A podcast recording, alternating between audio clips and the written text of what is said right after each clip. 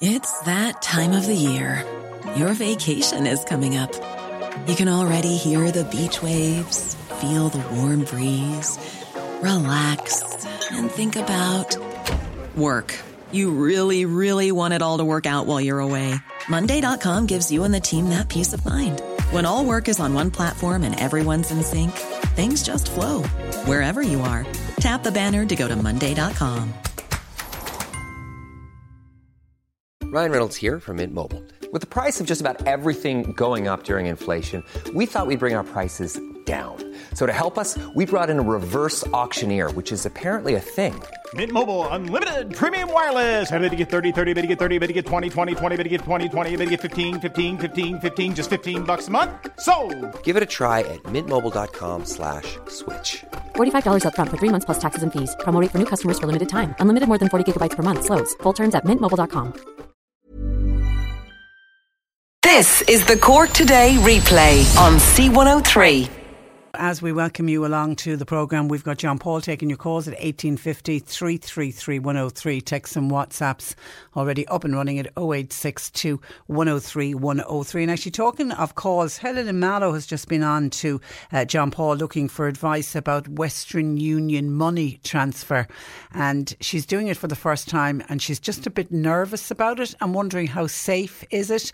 She's filling out the form at the moment and she's wondering do many other people use uh, Western Union to transfer money? I used it once before, found it absolutely fantastic. The only thing I would say with Western Union, as long as you know who you are genuinely sending the money to, because unfortunately over the years, Western Union money transfer, which is a very legit company, but it has been used by scam artists to get people to send money to them via Western Union, but you're sending money to somebody who is a scam artist. So, Helen, my only advice would be uh, once you're absolutely certain about who you're sending the money to, why you're sending the money uh, to the person. I certainly have used it uh, in the past, haven't used it now in many, many years, but I certainly have uh, used it before. But we'll throw it out there to see many others using Western Union money transfer, and do you feel very safe at using it?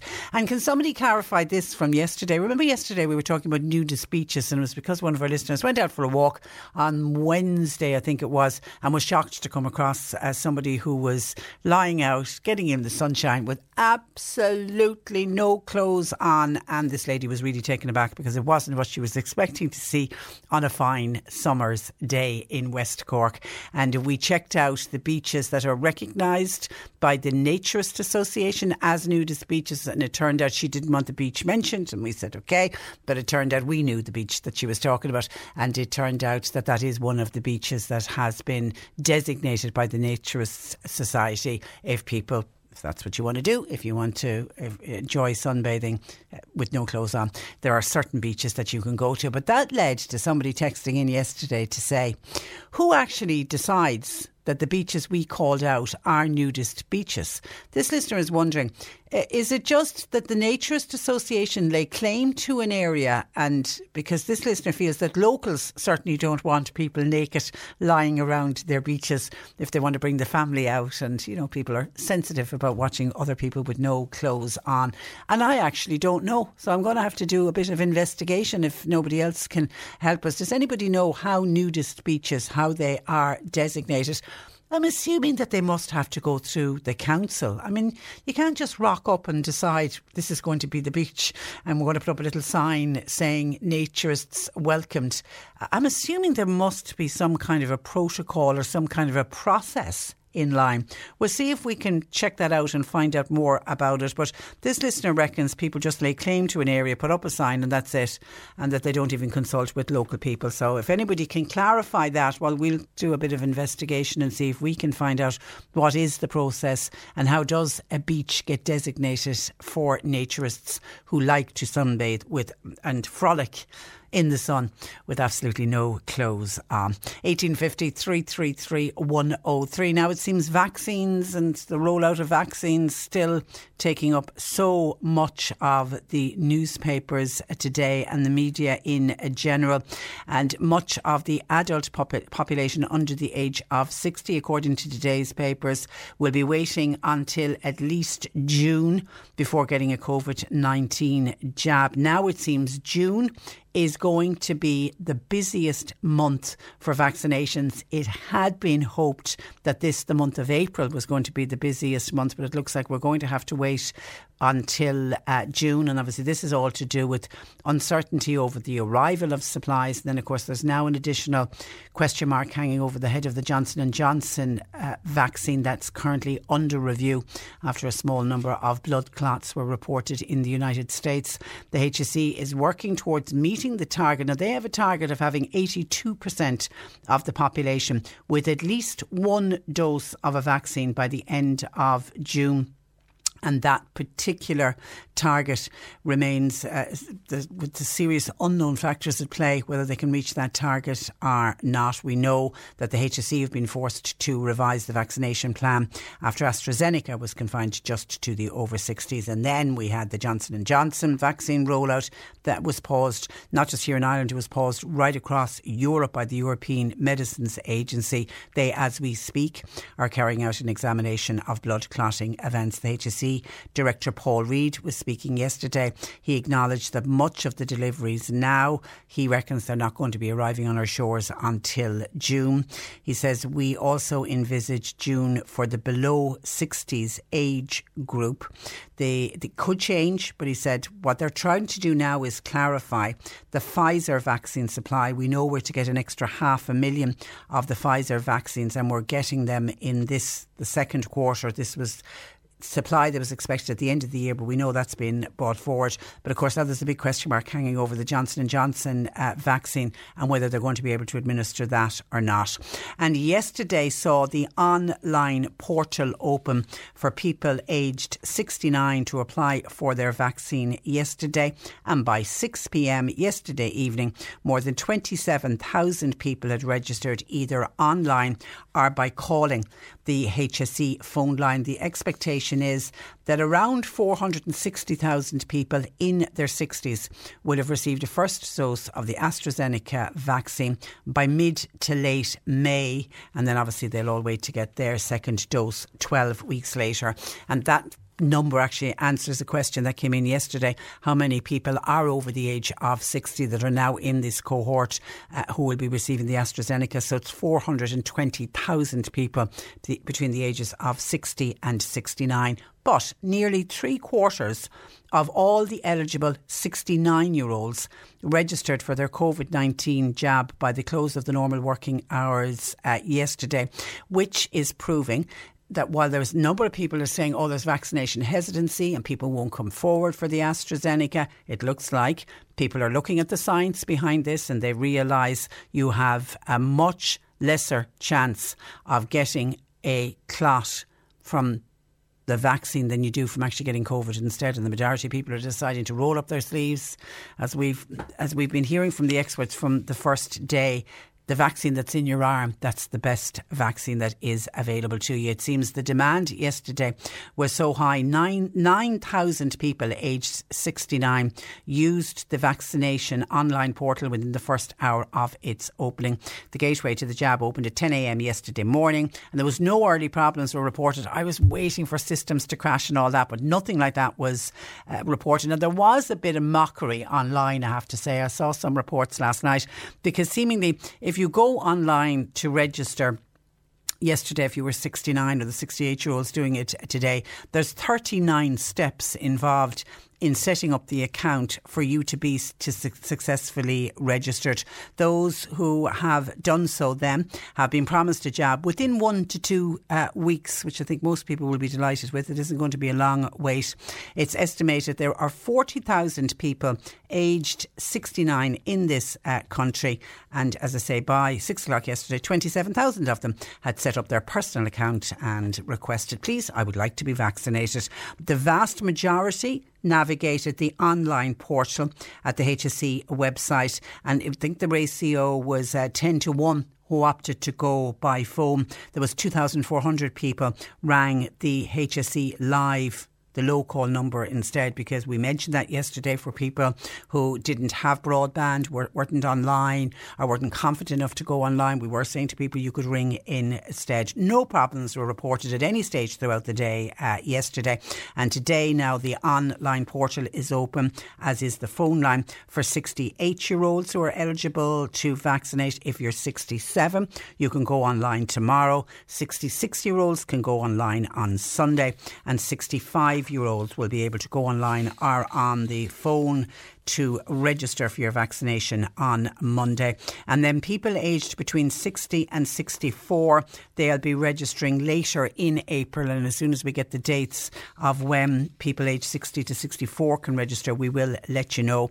And one of those people in that particular age group, the 60 to 64, is our own Taoiseach, Micheál Martin, because Micheál Martin will be entitled to a COVID 19 uh, vaccine in the coming weeks. Why? Because he is 60 and he will register for his jab through the new online booking system, the same as every other 60 uh, year old. And he said yesterday he has no problem at all going on the online portal, signing up, registering, and rolling up his sleeve. And he also will be receiving the AstraZeneca jab. Now, if you are uh, one of the 68 year olds going to register today, or maybe you're a 69 year old and just didn't get around to it uh, yesterday, I've been trying to get some details of what it is like to go online to register. There's and here's a quick kind of a checklist of what you'll need and what you need to know before you decide to register. You need to have a mobile phone number because what will happen is you will be sent a five digit verification code by text, and that's done at the very start of the registration. You then need an email address.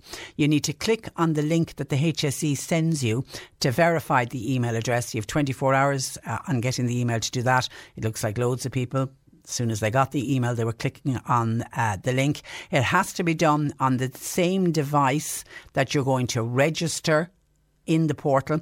Then you need to have your PPS number, you need to have your Eircode, you need your name, your date of birth, you need your mother's maiden name, you need your gender, your nationality, you need your ethnic status, you, uh, you need your GP's name or your GP practice name. You'll then be asked to press the Start Now button and you'll be told how long the queue is. And I'm told yesterday it was normally a few minutes was all you had to wait. Then when it's your turn, you're given 10 minutes to access the system. You then create your account. You know, you'll need your email address at this point and your mobile phone number to verify your identity. You then enter your personal details. Finally, then, you're given an opportunity to review all of the details before you submit them to the HSE. And if you need to register more than one person, guess what?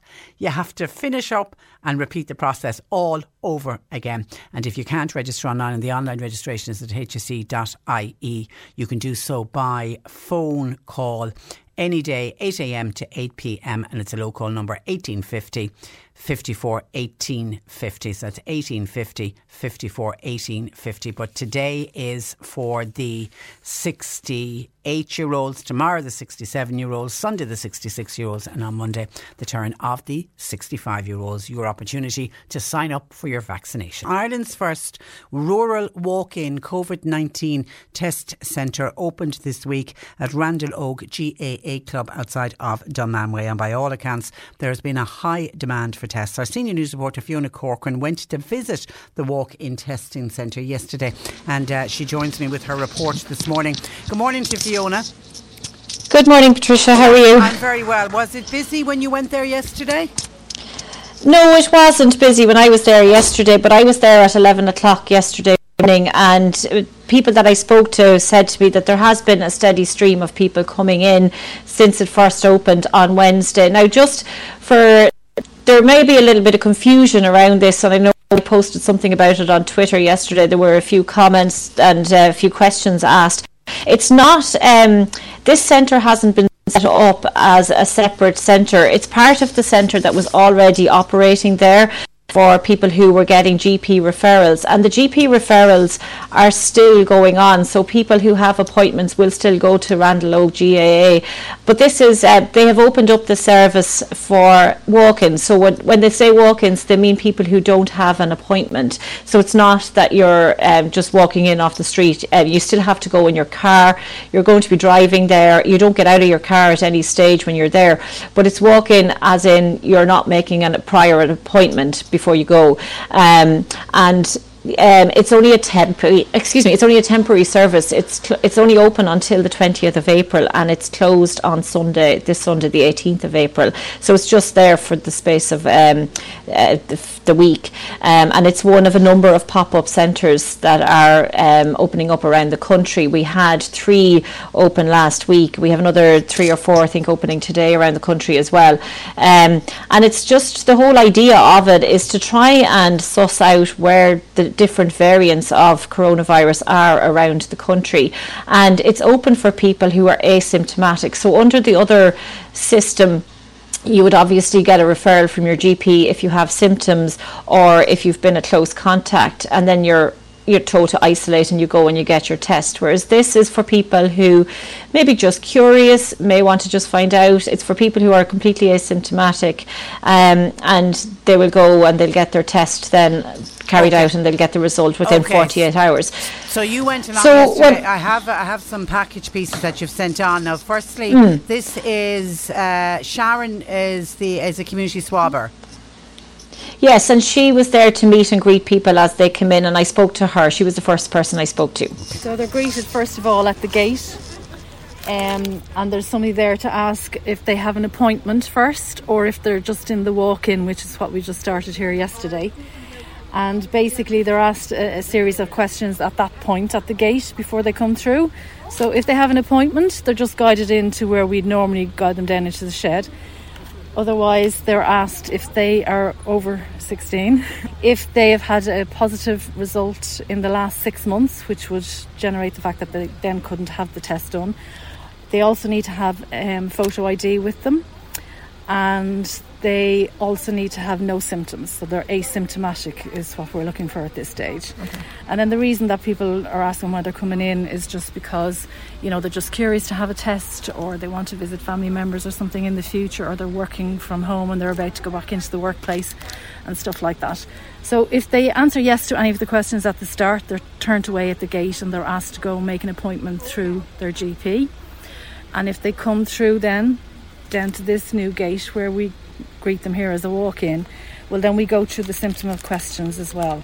So we're asking them the same questions Are they symptomatic? Um, we're asking them for photo ID. We're asking them for their address, date of birth, telephone numbers, um, and the reasons why is that we're going to generate, obviously, a sticker for them to go through the swabbing process.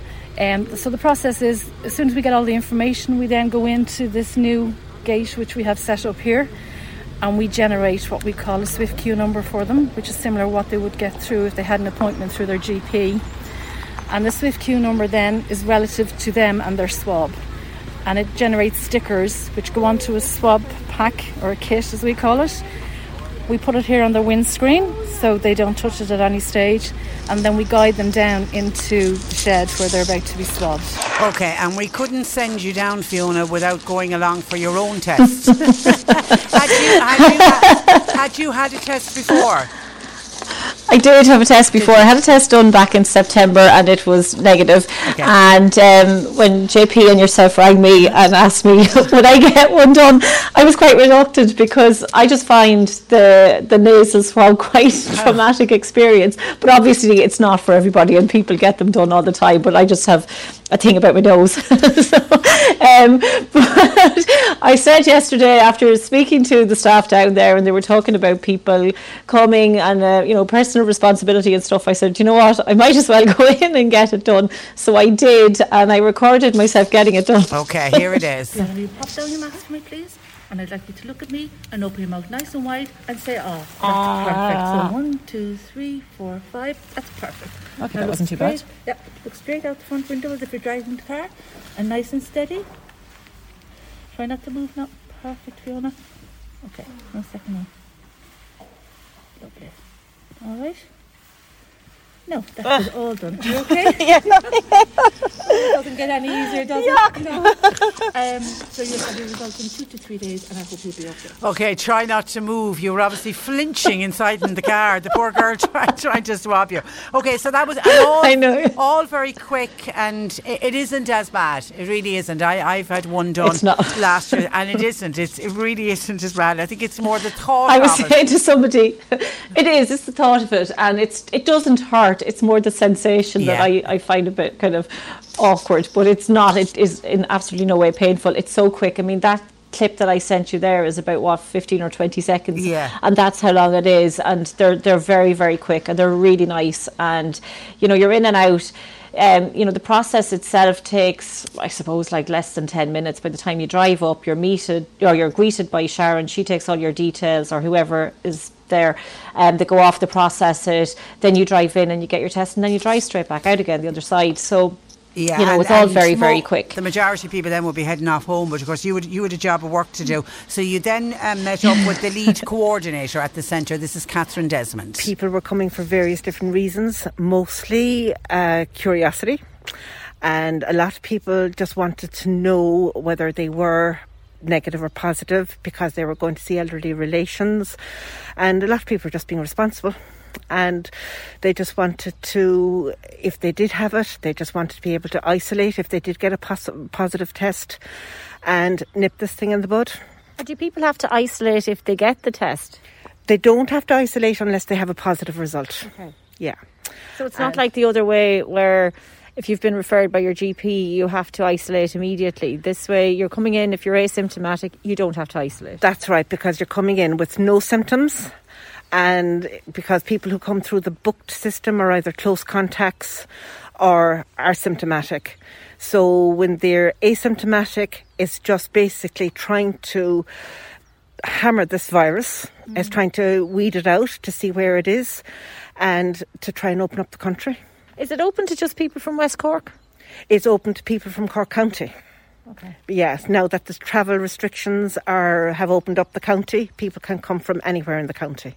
Have you been seeing people from everywhere? We've been seeing, well, yesterday we had people from the city, we had people from Ballincollig, we had people from the wilds of West Cork. And it's called a walk-in test centre, but it's not actually a walk-in. It's, It's actually a drive in. People don't get out of their cars.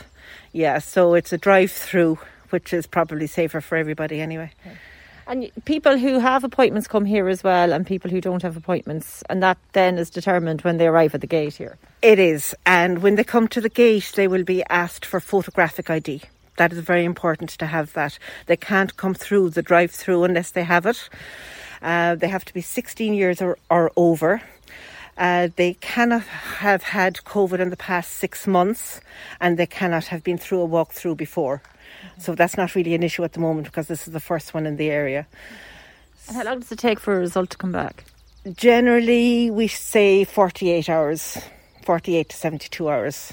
And how did they get the result? It's a text, is it? It's a text, yeah. We they give their mobile number when they come through. We generate the label system here, which goes on their pack, and their mobile telephone numbers on it. Yeah, hence the reason you have to have a mobile number with you uh, when, when you go. So, so a very, very efficient system. And I know when they did these first pop-up uh, test centres like this, they they put them in areas where there was high COVID cases around the country because they were trying to pick up the asymptomatic cases. But we have very low numbers here here in Cork. We have, and there's figures, you might have heard them in Barry's news there earlier. Um, two local electoral areas in Cork are showing zero COVID cases in the latest Health Surveillance Centre monitor. It means Bantry and Kanturk have reported less than five cases in the two weeks to Monday last. Skibbereen reported six cases over the fortnight period. And Cork South Central has the highest incidence rate in Cork with 52 cases and an incident rate of 134.5. Um, so, yeah, you're right. They had them in um, Tullamore and in Dublin, um, but they seem to be opening them up now. Um, all around the country, I know there are um, places opening. There's there's another centre opening in Dublin today. I think is there three opening in Dublin today, and one somewhere else in up the country. In and care, um, in care. In care, yes, Care, thank you. And um, I suppose the whole purpose of it is to try and um, identify areas where there may be cases and people don't know that they have it, where they may be asymptomatic and are walking around. Um, so that's probably why they decided to open up one in Cork. Now it is open up outside Dunmanway, but as you heard Catherine say there, it's open to everybody um, in Cork. And I mean, I went down from Bishopstown yesterday and it took 45 minutes to get down there. So um, you know, if somebody is curious about it, or if somebody is, as she said, you know, going to visit an elderly relative or maybe returning to work in the next few days, it would be worth going down just to get the test done and just to put your mind at ease. Yeah, yeah, and I think it's the, for people visiting an elderly person because we're also nervous about the dread that you could be carrying mm. it and, and, and, you didn't know it. And I think people are just curious. People are just curious to know, am I okay? And here is the opportunity. Yeah. So and and as well, what's different about this particular test centre is anyone from Cork City or County can go, whereas mm-hmm. previous in the areas where they had high cases, it was only people from from that area. Okay, so they're open nine to five until next Tuesday. They're not open on on Sunday, but they're open today, on Friday, Sunday. Saturday, and then Monday and Tuesday.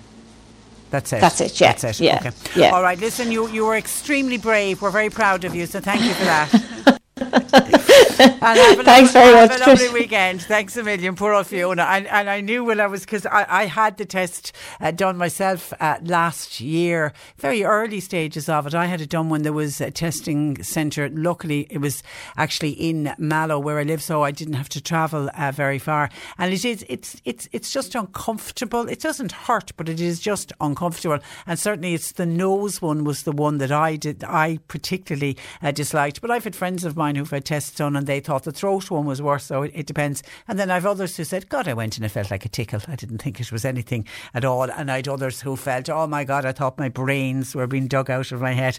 So I suppose it, it depends on everybody's pain at threshold as well. But as I say, it isn't painful, it is just more uncomfortable than anything else. So Randal Óg GAA Club, if you want to go along and you're asymptomatic and would like to get tested for COVID 19 uh, between 9 and 5, but bring photographic ID and you need to have a mobile phone number with you as well.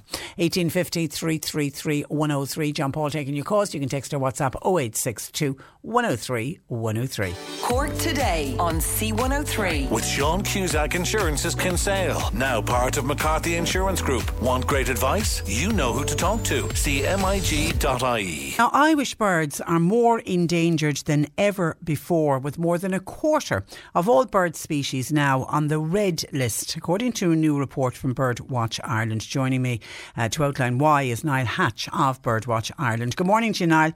Good morning, Patricia. And I'm very well, and you're welcome to the programme. Can you give us some examples of the species that you're most worried about at the moment? Uh, I, I, can, and, and, sadly, there are probably too many to mention on the radio. That's how bad the situation has got. I think one of the starkest ones we're seeing is that the puffin, which should be one of Ireland's most loved birds, is in serious decline, not just in Ireland, but globally, and they only breed and, and, and occur in the North Atlantic. Uh, the studies we're looking to now have say that, that that could be faced with extinction within the next hundred years. The population is getting as bad as that. Uh, another seabird, the kittiwake, joins it on the red list. Uh, that's, a, that's another cliff nesting species that you get around the Irish coast. Again, it seems that problems at uh, at sea in terms of the food supply for these birds prompted by things like climate change, overfishing, uh, marine pollution, uh, the lack of marine protected areas, that's affecting them badly. Uh, another bird that was a real surprise to me, and, and a bird that uh, that is still doing relatively well in Cork, but not just not so well in the rest of the country, that would be uh, the, the kestrel. Uh, once the most visible bird of prey, was often seen hunting along the side of motorways and roads, hovering over the verges, and you still see them, of course, yeah. but their population has declined massively. it seems that um, there could be various factors there it, it could be uh, a big part of seems to be uh, poisoning through rat poison because these birds eat rats and mice, and that's affecting them there. We're seeing uh, the snipe now on the red list. This is a bird that was once ubiquitous across Ireland, a real breeder of bogland and then winters in, in coastal estuaries. Bog habitats have been degraded and depleted and have vanished. Uh, we're seeing um, more disturbance at the estuaries where these birds winter, and that's a trend we're seeing with a lot of our wintering waterbirds. Over just uh, over just the last uh, last few years, the population of wintering water waterbirds, Ireland, so that's ducks and swans and geese and wading birds, they've declined by 40%. Now, that may reflect some problems in the Arctic in their breeding grounds, on their migration route, with their food supply here, with disturbance. I think what's really clear about this is that right across the board, things are going very wrong with our bird populations. And what that tells us is because birds are at the tops of their respective food chains, they reflect changes in the overall environment. So they're, they're, they're the indicators that we use to monitor environmental health, and it shows that we're in a very bad situation. You, would be delighted to hear that our breakfast show uh, DJ was sitting out in his garden uh, during the week and uh, he didn't realise what it was. We had to get the bird identified for him, but it turned out that it was the snipe actually hit the window of, window oh. of his patio door and he got the bird got stunned and fell into a bucket. Uh, wow. So Ken very carefully picked it up, put it into a, a box, put him into a quiet garage for an hour and then went and checked on him and released him and he was fine. Uh, but it turned out that it was a snipe. Ken didn't oh. realise what, what, the bird was. So he, we managed to save one uh, here in Cork for sure uh, during the week. But uh, but some of those birds that you, you've spoken about, I mean, there there is a real risk that they could be extinct if we don't start to wake up and do something to protect them. Uh, yes, there are. So, as you mentioned, there are 54 Irish bird species. That's 20, 26% of our regularly oh, occurring oh, birds are, and we have 211 regularly occurring bird species. So 54 of those are on the red list. But uh, to add insult to injury, an additional 79 of them are on the amber list. So red is of the highest conservation concern. They're, they're a threat of extinction. Amber list shows that they're, um, that they're of serious conservation concern uh, and are heading towards the, the red list. So that means in total 63% of Ireland's birds, so the vast majority, are now on the endangered list. This is crazy. Um, it, it, it's, a, it's a really big problem, and, and like, as I said, we're seeing it across the board. Even birds that um, that I'm sure a lot of listeners would be very familiar with, even their own gardens. So, uh, bird the, the greenfinch, uh, staggering that this uh, this is now on the red list in Ireland. They've actually been hit by a disease pandemic, which is something that we, we humans can can relate to very well mm-hmm. now, uh, and that's uh, that's decimating the numbers across the country. We're seeing massive declines in the swift, which is a bird of urban uh, habitats. They would uh, they're, they're summer migrants. They arrive with us in, in May. We're monitoring those through a special project we have Spring Alive. So when people see or hear their first Swift this year, if they could log it for us at springalive.net, we would really appreciate that because we need to keep tabs on this because it's a lack of nesting sites and also the disappearance of insects from our countryside, which are the, the main food for these birds. Habitat destruction, intensification of agriculture, um, a, a, lack of um, resourcing for farmers who are helping biodiversity. They don't get anywhere near the supports from the state that they deserve because they're benefiting for all of us. But, you know, the more the more biodiversity, the more living creatures we have in our in our environment, the more ecosystem services we get from things like pollinating insects, cleaning of water and soil, and all of these things. These are all these ecosystem services. They um, they are worth literally tens of billions of euros to the Irish economy each year. But because until now we've got them for free, we've completely taken them for granted. Uh, and uh, if you know if those systems break down, we are in serious trouble. Oh, it's, such, it's such a shame. Uh, and obviously, we need our government and world governments to work on climate change targets. But as individuals, Niall, what can we do? Do we have a role to play? We certainly do, and I certainly don't want to be all doom and gloom about it because then you know people lose hope. I think that nothing can be done. No, the, the fact we publish these lists because it isn't too late. The, the tide can be turned. Uh, we need more support uh, for environmental groups in Ireland, like Birdwatch Ireland, through through membership and, and, and also through through helping to uh, to, to, to, to promote our message. We need also decision makers, our elected representatives, to stand up for nature. We have a situation where um, almost two years ago now, Dáil Éireann declared uh, a climate and biodiversity emergency, and yet precious little has been done to actually fight that. We're dealing with a, a crisis that will will will will affect our livelihoods. It, it, will it will drastically impact our species. We've seen how over the last year, um, quite rightly and properly, um, because of the COVID crisis imminently threatening our society and our economy and public health, the government have been able to step in and take drastic action, make lots of emergency funding available, and as I said, quite rightly so. We're looking at the same sort of situation in terms of the biodiversity emergency at the moment. This is threatening people's livelihoods, it's threatening our lives, it's threatening our mental, mental and physical health, and it's going to impact our economy and our society in a massive way. In fact, it already is. It just maybe happens on a slower scale than COVID has, has hit, um, but it's it's nonetheless a, a serious issue on, on a par or even exceeding that, I would say. So we need to do more, and we need people to ask their elected representatives to take action. Also, things as well, like if, if people see illegal wildlife crime, people you know poisoning birds of prey or cutting hedgerows during the summer, these kind of things, please do report them to the National Parks and Wildlife Service. Uh, we, we can't just continue to turn a blind eye to the destruction of our, our, our countryside and our environment because um, that's, that's, that's robbing from all of us. We need more marine protected areas. We need more support for farmers. We need proper action plans to conserve threatened waders. There's so many things.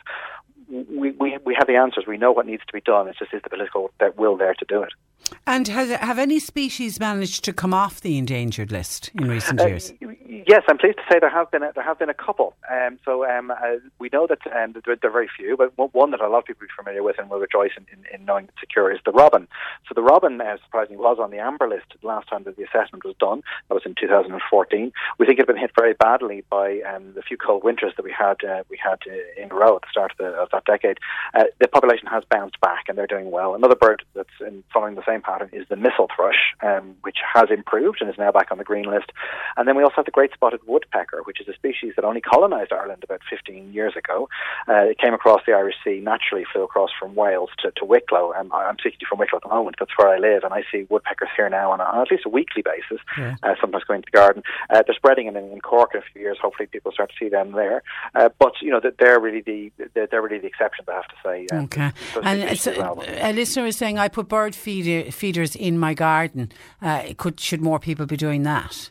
Uh, certainly, certainly, bird feeders in the garden. It's a, it's a great thing to do. We really would encourage that. At our website, birdwatchireland.ie, there's lots of information there on feeding birds. And I, I want to urge people to do that. Please do, and put up nest boxes as well. But also just to say, the birds that tend to come to our gardens and around our homes, most of those are doing really well. They're the ones that have already learned how to cope with humans. They, they can live in, in human altered environments. Uh, so we're still only talking about a very small percentage of Ireland's bird species. We're talking maybe about 25, 30 species that regularly occur in gardens, and most of those are actually very secure and are doing well and want, to continue, want them to continue being so. So please, everybody, do feed them, put out nest boxes for them. But again, that's doing nothing to um, to help our wetland birds or mm. our farmland birds or our seabirds. We, we can't just look at our own garden birds and, and, and think and say, okay. oh, everything is fine with the world. Yeah. So this review, uh, uh, Niall, is a real wake up call, isn't it, for all of us? It, it is. It is absolutely because you know we've seen how fast things are deteriorating. So as we mentioned, there are 54 species are now on the red list. That's uh, that's an increase of 46 percent since the last assessment was done just seven years ago. And so in the course of seven years, the situation has got 46 percent worse. That's that's atrocious.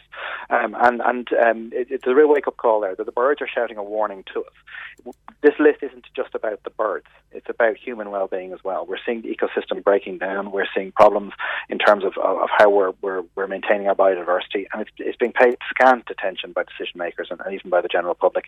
This is a serious, serious problem. And what, what, if, if nothing is done, future generations in 100 years, 150 years will look back on us and curse us for being so blind that we didn't see what was right under our noses and for ruining their future. Okay, listen, keep up. You're doing fantastic work at Birdwatch um, Ireland tonight, and we appreciate you taking time out to talk to us today. Thank you for that.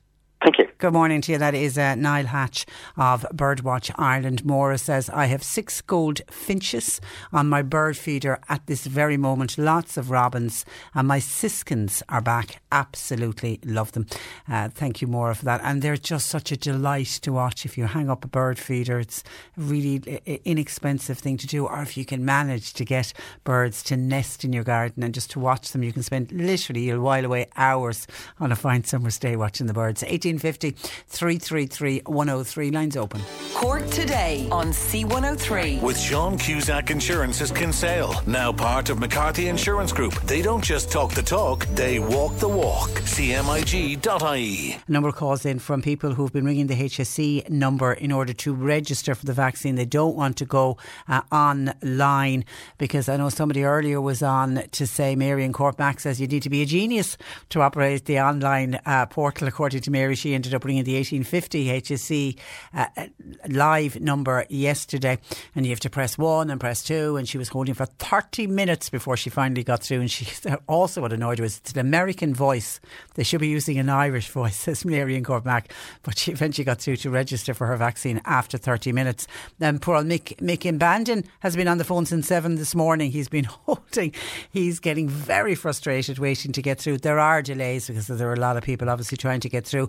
But as I said, the numbers that I gave out, the majority of people yesterday who booked uh, something like 26,000 people aged 69 booked their jabs uh, yesterday. And of the 26,000, uh, the majority of them went online. It was just 5%. I think it was 2,500 people went via the phone. So the majority of people are navigating the online part of it. But as, as I explained earlier, I think there's 30, 39 different clicks that you have to make and register and verify verify. And there's a waiting period for that as well. You've got to wait your turn. And then when you turn, it'll tell you how long you're going to wait, but there is a, a waiting period on that as well. So I think a little bit of patience is what is needed. But if you are getting through to the 1850, 54 1850, just to let you know, you will be waiting. John Paul is taking your call at our number 1850 333 103. Cork today on C103. With Sean Cusack Insurance's Kinsale, now part of McCarthy Insurance Group. For motor, home, business, farm, life, and uh, health insurance, cmig.ie. You're listening to Cork Today on replay. Phone and text lines are currently closed. Thank you to a couple of people who've been on to us about Western Union because I mentioned at the top of the programme that Helen in Mallow needs to transfer money via Western Union. Never done it before, filling in the application and is now just a little bit nervous. You know, with so many scams doing the rounds, uh, people are just very, very hesitant, particularly if you're doing something for the first time. And I made the point I have sent money by Western Union transfer many years ago, found it very safe and very secure. Uh, and once you know who you're sending it to and that it isn't a scam, that that that they're using Western Union to get the money out of you. Once you know where you're sending it to, uh, you should be fine. Well, we've had a few people on to say that they regularly use it, including this text in saying, "Hi Patricia, I regularly use Western Union. Uh, I send it by application from my phone. It's fast and it's very very safe. So hopefully that will allay the fears for Helen, who is doing it for the first time. And thank you, as I say, to a number of people who reacted when I mentioned that earlier. Now. Also, we are getting a number of calls and texts in from listeners who are in the 60 to 69 year old age group. And we now know uh, vaccination is opened for that cohort of age group, with the 69 year olds able to apply yesterday, the 68 year olds able to apply today for a vaccine date and time. 67 year olds will be tomorrow, Saturday. If you're 66, you can register on Sunday, and if you're 65, you can register on Monday. But a number of people are contacting us, including June, who sent in an email saying, Could you please find out why the GPs are not vaccinating the 60 to 69 year olds, or is it just my GP service? I was told I was on a list of my local GP practice, but now I've been told I need to book my vaccine online myself. I would gratefully appreciate any feedback. Well, when the change happened earlier in the week with regards to AstraZeneca, and when the decision was made that it was going to be the 60 to 69 year olds that were going to be offered the AstraZeneca, it was then that the HSE went live with the portal to allow people in that age group to uh, register. The HSE made the decision that they would only give out the vaccines to that age group through vaccination centres. Now, they didn't give a reason at the time as to why they were bypassing the GPs. I'm assuming it's to do with speed, that they can get through more people at a vaccination centre than they can do. The logistics of sending out the vaccines to each of the vi- individual GP practices all over the country and trying to work out how many 69 year olds do you have? How many 68 year olds do you have? So, the easiest way, I, I, think it's for ease and to get the vaccine out to as many people as possible. For that reason, it's much easier if you have a centralised system and you have a vaccination centre and you can get hundreds of people through a vaccination centre every day and set up the appointments. So, I'm imagining that that's the reason. It's just, it's to get it out to as many people as possible. Now, I know the vaccination centres are going going to cause problems for some people because not everyone's going to have a vaccination centre right outside their door, or a vaccination centre is certainly going to be further away than their local GP practice uh, would be, and that's going to cause problems for people if they don't drive and having to get a lift, uh, etc. But I'm assuming that that's the only reason that they're doing it is just to try to vaccinate as many people as possible. So, June, it isn't your own GP practice that isn't doing it; it's every GP practice. There's no GP practice vaccinating the 60 to 69 euros. You need to register, and that's why they're asking you for your Eircode, so they will be able to work out from your Eircode code where is your nearest vaccination centre? And then you will have an appointment sent out to you. And we're told that the people that registered yesterday three quarters of the people of the 69 year olds signed up yesterday to say yes I want my vaccine.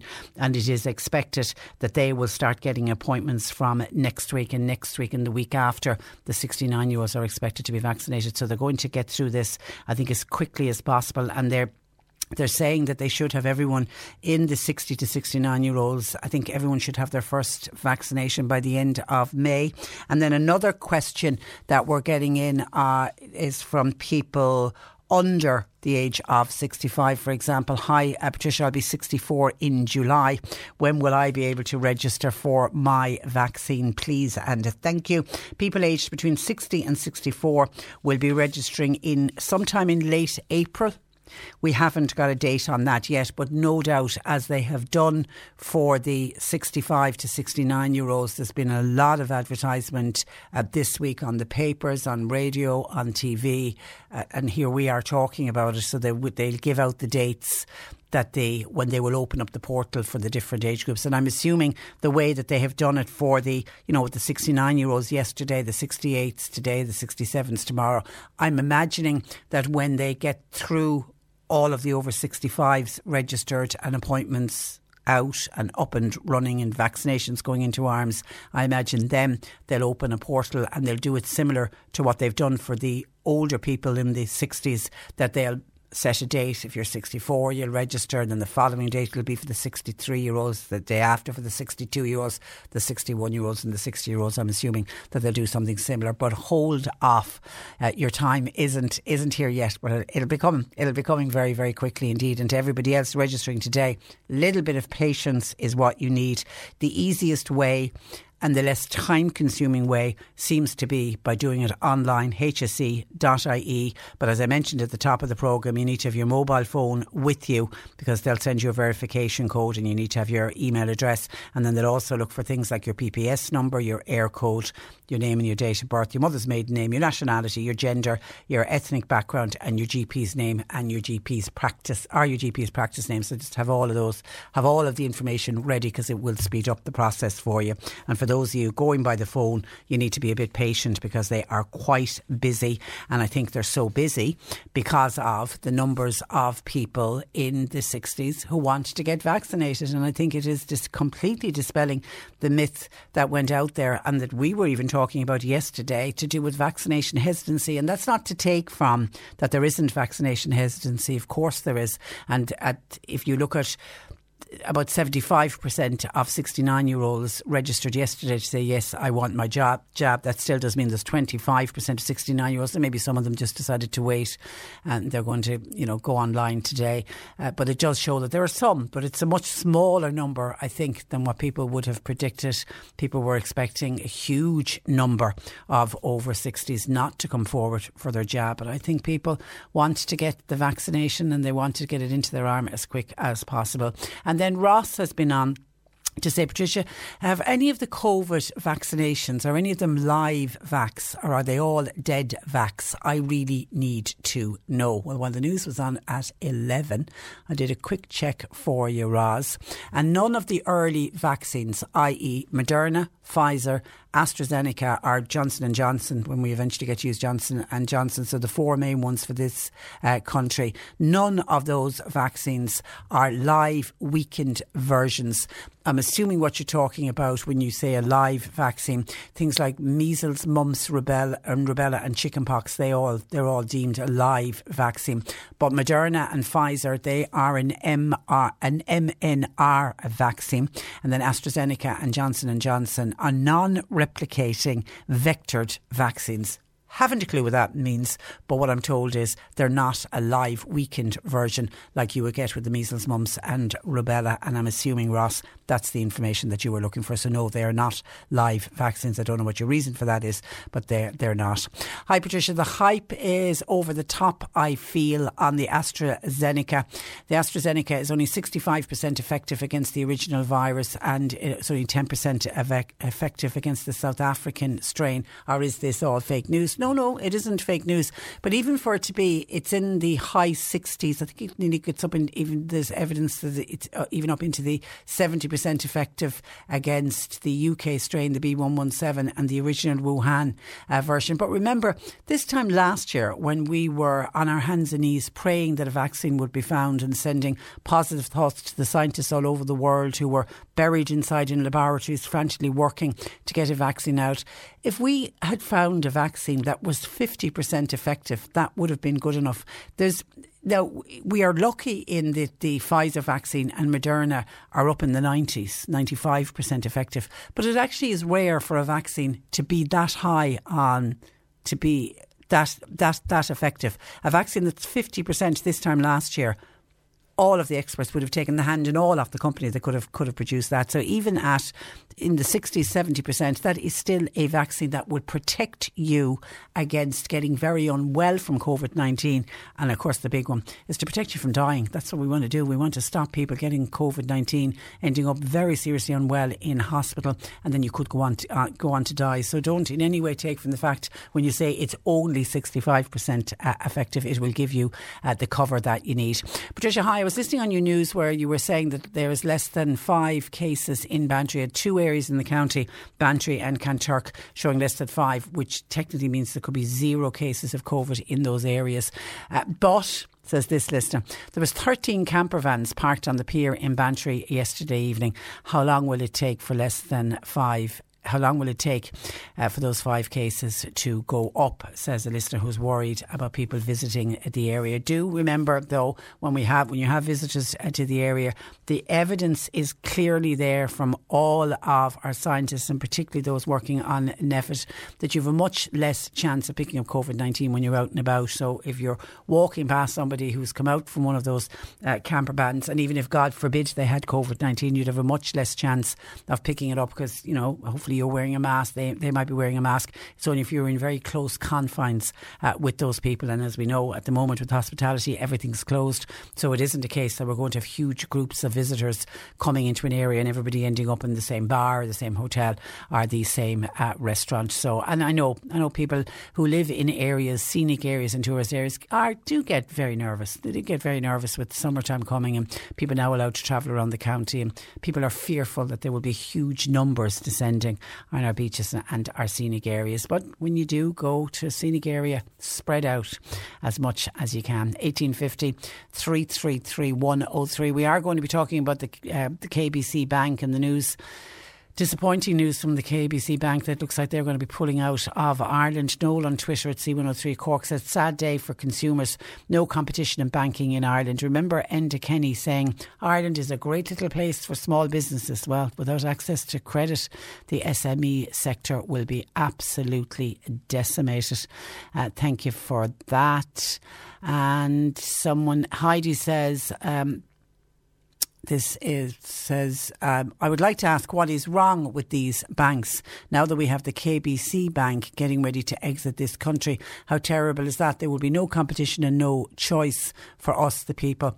Lots of bank cards once again. Lots of loss of bank cards once again. Such a sad situation, says Heidi, who says, I agree.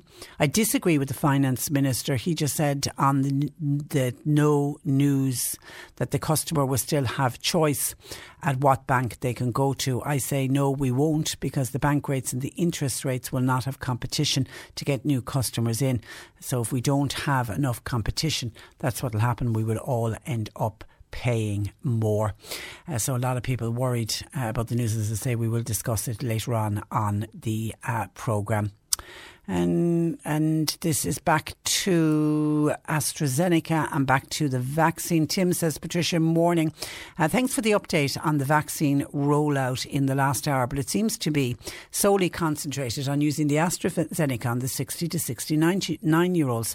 Uh, we still have Pfizer and Moderna vaccines deliveries arriving. Surely these could be given simultaneously to the other cohorts to speed up the overall overall timeline. While other vaccinations are still going on, I mean, people in the over 70s age group who are, have been receiving Pfizer and, and Moderna they're still getting their vaccinations. And I know there's a bit of a delay on when they can roll it out to more of the under 60s, but that's waiting and to see how many we're going to be getting next week and how many we're, we're getting the week after. But as far as I know, people that are going to their GP practice, if anybody can let us know uh, who re- has received a Pfizer vaccine or a Moderna vaccine, as far as I know, people going to their GPs for the the over 70s and at some of the vaccination clinics. As far as I know, they're still going on. I don't think all of those were cancelled this week. If anybody can uh, tell us about about that, maybe I'm wrong, but I was led to believe that they are still uh, going ahead. And then, Patricia, would it not be better if the government gave out a device that they're now using in Germany? My son lives in Germany, and he was being given one of these device devices where every three days he tests himself at home. He showed it to me on FaceTime last Sunday. Another thing, the news said that the virus is being spread by people visiting and going from house to house. The government and the health people are blaming everyone in this country, i.e., the people of this country. But at the end of the day, the government have to be blamed. They left the airports opened all across last year and they allowed people to bring in some of the new strains. So don't be blaming the people when some of the mistakes were made by the government. 1850 333 103. C103 Jobs. Community employment opportunities are available in Blarney, Inniscarra, Kilcully, Whitechurch, and the Grenagh areas. They're for caretakers, groundkeepers and environmental workers. Caulfield SuperValu, they're in Bandon. They're looking for deli assistants. You must be available to work weekends and weekdays. While the Clonakilty Park Hotel, they're hiring staff for all hotel positions and a teleporter driver is wanted to work that's in the Carrigaline area. You'll find all the details and more job opportunities by going online now. Just go to c103.ie forward slash jobs for more. This is C103. Cork today on C103. With Sean Cusack Insurance's Kinsale, now part of McCarthy Insurance Group. Want great advice? You know who to talk to. CMIG.ie. Now, uh, Jur in Aghada, who declares himself as a Sinn Féin supporter, says Micheál Martin was interviewed on the Tonight Show on Virgin TV last night. Watching him on television, he gave me no great future, and no great sense of hope for the opening up of this country. He kept repeating about us going by the numbers and going by the signs. Does he realise that people have remained out of work? The deficit in this country is growing on a daily basis. And then he appeared to get very upset when Matt Cooper brought up about the opinion polls and how badly Fianna Fáil were doing in the opinion polls. But his response was wait until the next election, and he felt people would come back to the Fianna Fáil party. I think the next election will be a historic one, and it we we could ha- end up having our first female Taoiseach, i.e., Mary Lou McDonald. So give her a chance and see what she can do. Give her a go. If she messes up, then we'll have to put in somebody else uh, the next time, and that is from Jur in Aghada, who, as I said, is declaring himself as a Sinn Féin supporter. 1850 333 103. Now, while easing of restrictions under level 5 began this week, we've all of the pupils returning to school, number of construction workers went back uh, to work, were allowed to move outside our 5K, and the promise of further easing of restrictions from the start of May. Those in the entertainment industry are really feeling like the forgotten part of society. Matt McGranaghan joins me from the Music and Entertainment Association of Ireland. Good morning to you, Matt. Good morning, Patricia. Thank you, you very much. Well, you're welcome to the programme. You were one of the first industries to close back in March of 2020. Is it looking and is there a sense within your industry that you'll be the very last to reopen and get back to work? Uh, absolutely, Patricia. not not only that, but we're also really feeling the pinch that we're the complete and utter forgotten industry uh, within this entire crisis, you know, within the pandemic. Uh, today is actually 400 days of continuous lockdown for our industry, um, where we cannot work, even at level one uh, conditions that were brought in, and, and where we briefly saw the reopening of pubs back in September. The guidelines were such that it really, without banning, without taking that step to ban live music, it, it became so difficult that it couldn't actually exist. And unfortunately, you know, for I think that there's this kind of maybe a misperception uh, in, in, in, public life that you know every entertainer or musician is famous and successful, and, and the reality is is that the majority of people who make their living in this industry of music and entertainment are are, are working gigging musicians who work in pubs, restaurants, hotels, weddings, uh, provide corporate entertainment and, and, and they make successful living. It's a viable industry. Uh, but we have really felt that we have been a forgotten industry, that the government supports uh, haven't trickled down to this industry that there's actually, you know, unfortunately, the response by the, the Fianna Fáil-led government is that there is glaring discrimination within the business supports that have been given, and they fail to take into account that uh, a lot of businesses in, in our industry uh, fail to meet the criteria of what is understood to be a business in their uh, in their eyes. So we're going to see a long time before our industry can come back because the the, the real and what what sort of supports are are the workers getting? I mean, um, would the majority be on a PUP payment, for example? Yeah, absolutely, and in the same way that you know any worker, employee, or self-employed uh, is on the PUP payment. Um, but but the issue with the PUP payment is that uh, you know a self-employed musician is a business. But that person is a business. They're they're a micro uh, enterprise uh, within the SME uh, world, and when the PUP payment uh, it's the same uh, the same payment to a self-employed or to to a PAYE worker as it is to a self-employed person, and that unfortunately does not take into account the ongoing fixed costs that even a sole trader musician uh, would have in order to keep their business alive, in order to be ready to take on work when it comes in. And we have raised this with the Committee for Social Protection, and and we we seek to, to, to get some sort of support for that. Now there is a support that has been promised uh, through the 50 million allocation uh, by Minister Martin over a month ago, but so far we don't know what the final criteria are in this, and we don't know when the application will open. We don't know when the payments will be made. And we're talking now 400 days, and all we seem to have so far are promises and unfortunately empty promises. And the, the supports that were given by the government for other businesses, like the CRSS, for example, um, have have excluded uh, uh, events companies, promotions companies, wedding bands, uh, and all sorts of various other types of business structures out there. Uh, How so many that, people roughly work in your industry, Matt? Do you reckon? That is a uh, that's a question that's that's kind of up in the air. To be quite honest, Patricia, uh, the fact that there has been zero regulation of this industry means that we are in a position now where we don't really have huge figures or exact figures. And the, there was a report done in 2017, uh, the Let's Celebrate report, which estimated that there was about 25,000, pardon me, about 25,000 working in this industry. And, and that is uh, that, that report has been independently verified.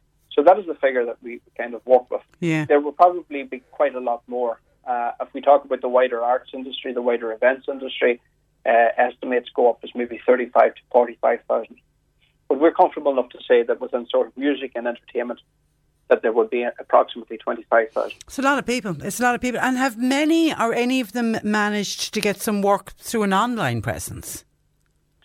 Uh, not that we've been seeing. Uh, uh, the, the problem with the online presence, is, I suppose, is, is, is actually get, making that making that worth your while from a you know a wage point of view or earning money. You know, um, the the thing about the music and entertainment is that it's it's very much a social very much a social uh, industry, and and you need people uh, to entertain, and and you need people to be there in order to make it work. You know, uh, if you're to go into the the opera house in Cork, you need an audience. You need a certain size of an audience.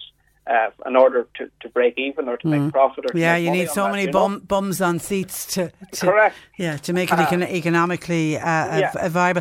But Matt, do you believe that there are parts of your industry that could reopen safely?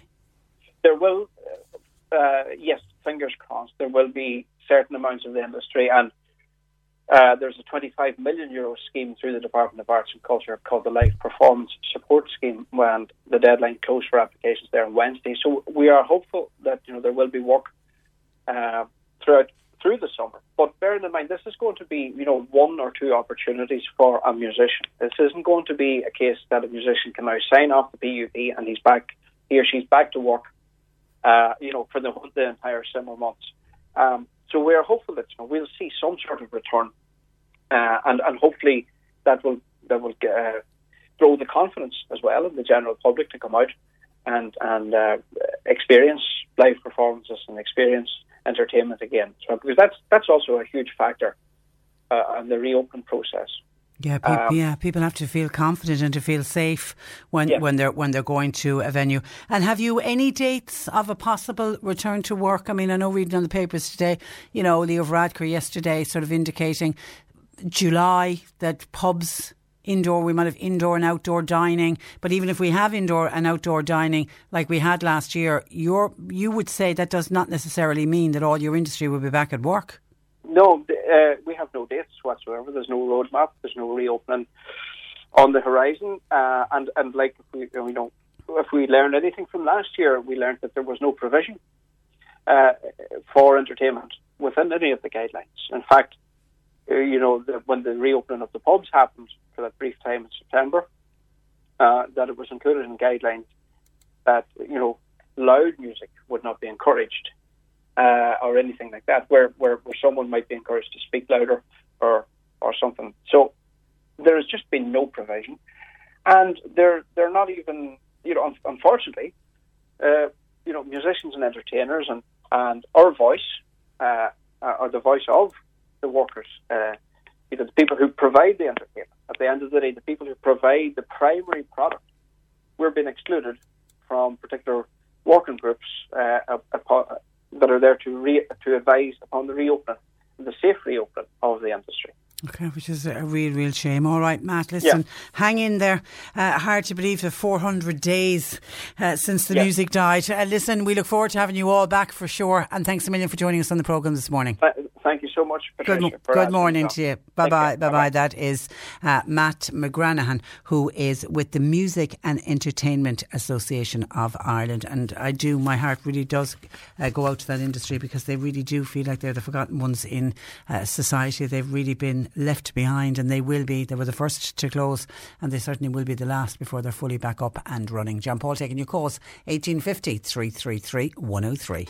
Cork today on C103 with John John Cusack Insurance's Kinsale, now part of McCarthy Insurance Group. They don't just talk the talk, they walk the walk. CMIG.ie. Earlier in the week, Anne from Midleton contacted the programme to share the heartbreaking story of losing her mother. It's actually a year ago this coming uh, weekend, and we were in the middle of the first lockdown. And she spoke with great sadness about her mother's funeral during these COVID times. One listener who had been listening to Anne speak suggested that Anne read a poem from a collection of poetry by a local author, Kevin McCormack. Well, Kevin from Kilworth kindly sent me on a copy of his book of poetry that we spoke about earlier in the week called Verses, Verses, Verses. And it contains the poem that was recommended for Anne called Today We Mourned You Differently. We couldn't let the opportunity pass without inviting Kevin McCormack to join us on the programme. Good morning to you, Kevin. Good morning, Patricia. How and, are you? Oh, I'm very well, and thank you for for sending on a copy of your book of poetry, which I have spent time reading during the week. And you have a great, great gift and a wonderful talent for writing poetry. It's such a delightful book. It's, it really, really is. Uh, well done to you on that. Can I take you back? When did you take up writing poetry? Okay, so I suppose um, I started writing poetry um, really just sort of as a pastime. I've always had an interest in words and language and poetry and song lyrics and such. Um, and I started, I suppose, I started writing poetry maybe about ten years ago or more. Um, and I suppose I, I you know, I, I'm like, I'm like a lot of people, Patricia, who maybe has a notebook full of stuff that they've written or a folder on their laptop full of stuff that they'd written and you know just keep adding to it and doing nothing with it. So when the lockdown came about um, i kind of i was inspired i suppose to put pen to paper and just reflect on the whole episode, you know, just kind of what it means, what I've learned from it, um, you know, what we maybe all should be striving to learn from it, what will we take away from all of this, and I suppose in the mix then as well there was you know just observations and you know uh, you know uh, I suppose you know listening to people and their experiences of the lockdown and it prompted me to to write some more and to revisit some of the earlier stuff um, to finish some pieces that I had started um, and I ended up then a few weeks back publishing a book. And that's a big leap, isn't it, to say, I'm going to put it out there and see. Because when you sit and write something, at the time you're writing it for yourself and something that's, you know, personal to you at that moment. But was that a big decision to say, let's put it out there and see what others will think of it? Well, do you know, I suppose uh, uh, what I'd say is that I didn't really put it out there to see what other people thought of it. Do you know what I mean? Um, I'm a firm believer that you know all of this, this, this, this life, this, and and I, I, you know, I'm not a fan of the term journey, but let's use it for the purpose of the conversation. This journey, like it, it's a one-way ticket. It's a one-way thing. You know, there are no do-overs. There's no going back. Um, there's nothing afterwards, you know. So you make the most of, of what you have. So you know, and I thought to myself, do you know what, Kevin? You have all of this. Um, you wouldn't be the first person in the world to publish a poetry book. I think that there are somewhere in the region of ten thousand books a day published all over the world. Uh, so I, I thought, right, look, do you know what? even if a couple of hundred people want to read back my book, if, if a couple of hundred people want to read my book, then I might get the cost of publishing it back. that well, was kind of pretty much well, it. Well, I discovered yesterday your poetry on YouTube. They are quite yes. stunning pieces. Thanks very much. I, will take that. Um, well, I suppose you know what I kind of I decided that with some of the what I call the lockdown verses, the stuff that I wrote kind of in the last twelve months, that I would put some of them into you know videos and do the voiceover work myself and set them to a piece of music, and uh, the the the reaction to those has been just phenomenal, uh, especially the very first one, uh, a piece called "If This Time." Um, which between YouTube and Facebook and various other social media platforms, I think it's been viewed somewhere up and around a, quarter of a million times yeah. at this stage, which was just, uh, which absolutely flabbergasted me.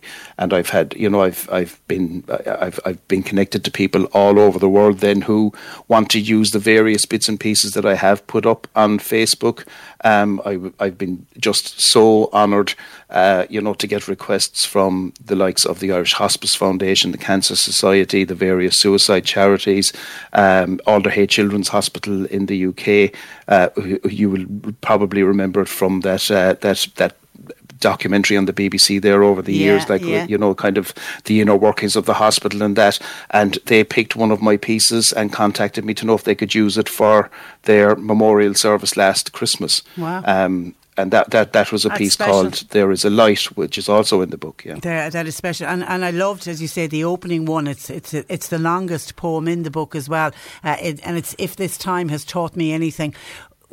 Yes. For, for, you yourself, what, what, do you think lockdown and the pandemic? What what do you think it's taught you about you you, you yourself and, and the world at large? Oh, there's a deep there's a, a, a deep question for uh, for quarter to twelve on a Friday. yeah, um, do you know? I suppose. Look, uh, what, what it what it has taught me um, about myself really is that um, that I suppose resilience is everything you know, um, appreciation is everything you know um, it really it, it does come back to what it did for me uh, on a personal level was it stripped everything back massively you know uh, and it really it has given me a, a, a, far deeper appreciation of the very simple things. I mean i teach mindfulness and i practice mindfulness anyway um, but you know it kind of really did drive home that that that whole message of you know of of really, and I think one of the lines that I put into the uh, into the poem was that when you when you pay enough attention to what you've got, you soon forget about what you think you're missing you know. Um, so it did. It, it taught me that. Um, I it kind of uh, and you you asked then about the wider world. I suppose you know it has thrown up in its own way. It's it has thrown up a little bit of ugliness as well. Like you know, just in turn, and we see it there now with the uh, with the rollout of the vaccines, and you know, with the airport restrictions, and people are saying you know that you know that, that certain countries are you know they're they're offended by the fact that they can't come through our airports and all of this kind of thing. And there's a little bit of that going on, but I think for the most part that it kind of it drove home the message really that we are, you know, we are just organisms on a tiny dot in a vast universe. And you know it, we really need to just get on with get on with each other. And you know, appreciate each other and accept ourselves and, and live with a bit of compassion and live with a bit of uh, a bit of self care and a bit of care for those around us. Well done, well done. And of course, the reason that you came to our attention was because of your poem. Uh, Today we mourned you uh, differently, which I know you've agreed Mm. to read uh, to us. Uh, and before you do, did you suffer bereavement during lockdown? Do you know, I, I was, I suppose I was very fortunate, really, Patricia, in that I didn't have a direct bereavement during lockdown, and you know, we had we had a share of bereavement in in the family uh, in the year prior to lockdown, you know, which was, uh, and but we did, we weren't denied the that that that that ritual of you know community getting involved and reaching out and connecting with us and sympathizing with us and supporting us. Um, and that was part of what prompted the verse today we mourned you differently. I was standing with my wife jacinta.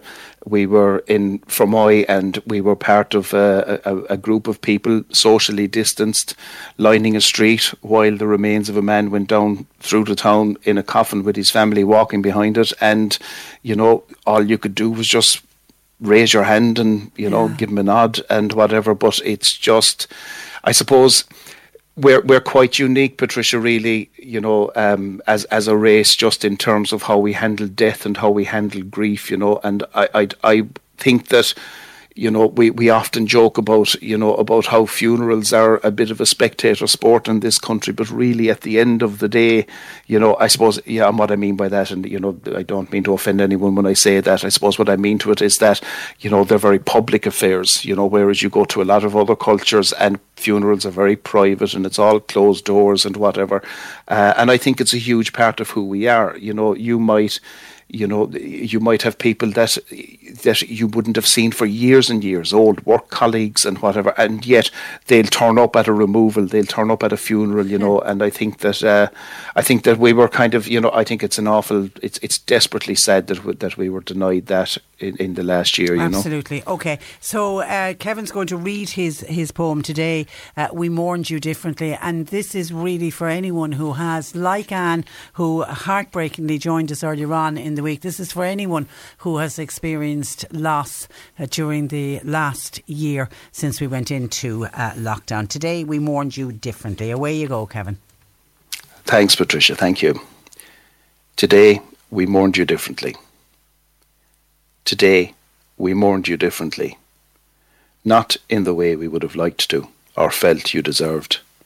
A fettered celebration, not enough to even begin to pay tribute to the life you've lived. Today, we mourned you differently. The pageantry was sparse. We had no singer to sing your songs, and the shoulders of the fine men you reared were bare.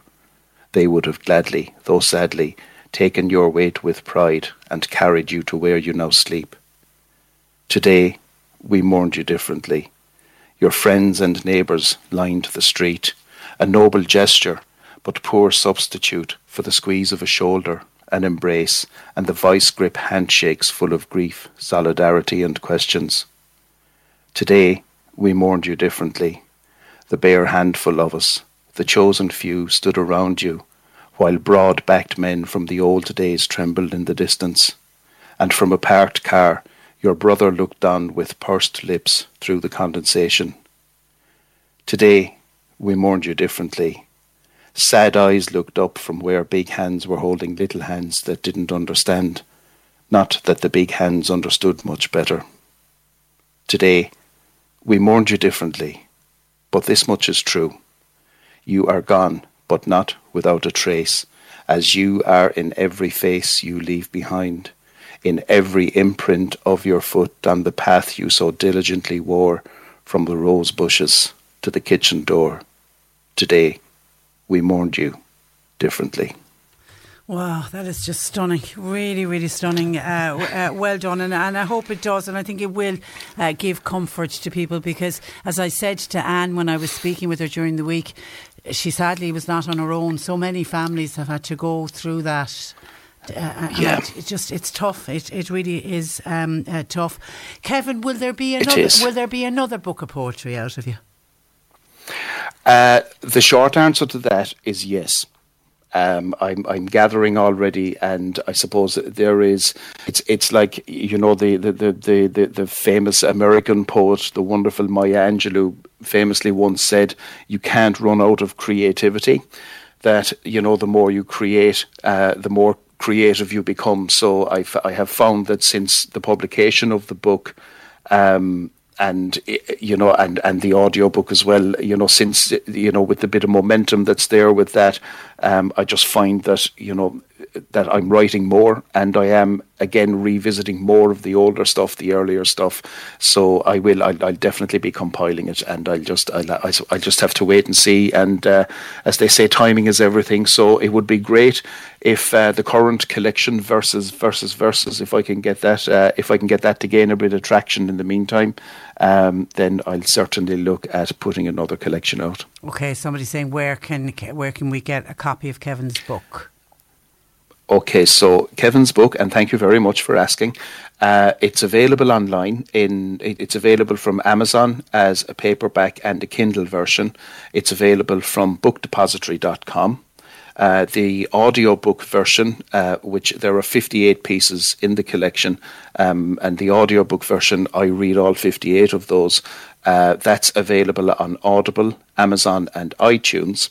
And the physical copies, the only physical copies that I have at the moment, uh, they are available at Hanley's newsagents in Fermoy. Well done. Well done. Uh, and, and and I just I scrawled my name on the inside of those as well for anybody they're that might signed. like It's to- just terrific. kind of, Listen, yeah, yeah. Kevin, it was it was a real pleasure. Uh, get me when the book number two is out. Get it into us, and we certainly will have you back on the program uh, again. But thanks a I'd love million. that. Thanks a million for sharing your poetry with us uh, today. I really appreciate it.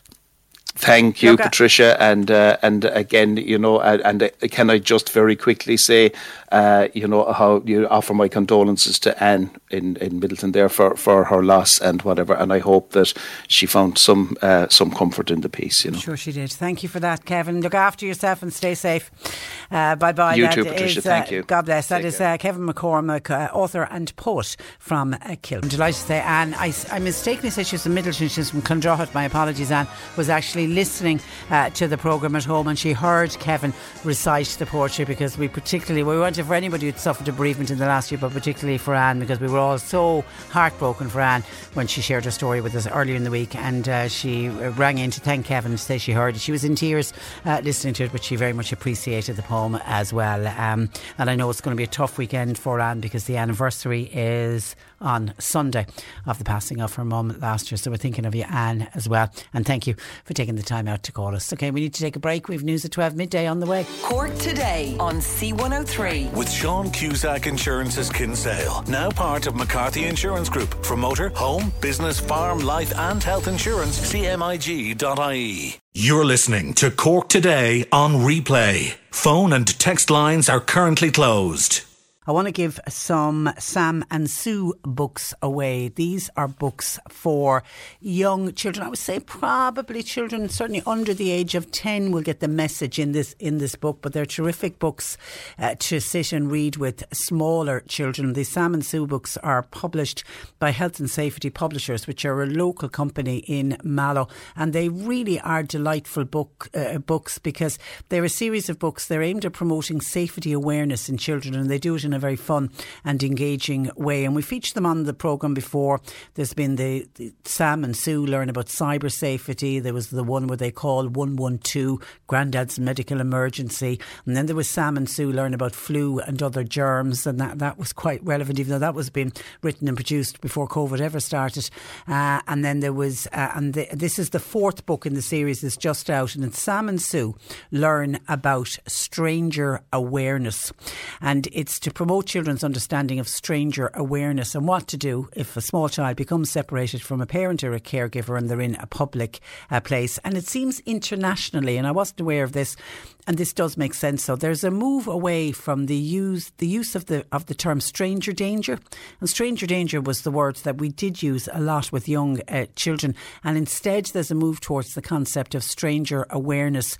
The idea is that because situations can arise where a child will need to seek the assistance of a stranger in order to stay safe, so they're moving away from the strain that all strangers are dangerous, and instead getting into stranger awareness. So the latest book from the Sam and Sue collection introduces the concept of safe strangers. And the suggestion from the publishers is that the, the concept is further explored with children. Scenarios are discussed to assist the children in understanding the situations uh, which it is and when it is it is and is not safe to interact with a stranger, then the book offers teachers and, and parents a starting point for more detailed discussions with children about safety and stranger awareness. And it's recommended that uh, people personalise the discussion for your child and you use examples, obviously, that are meaningful for your children in, in wherever you live or the age group of the children. And anyone who has any of the Sam and Sue collection will know the illustrations are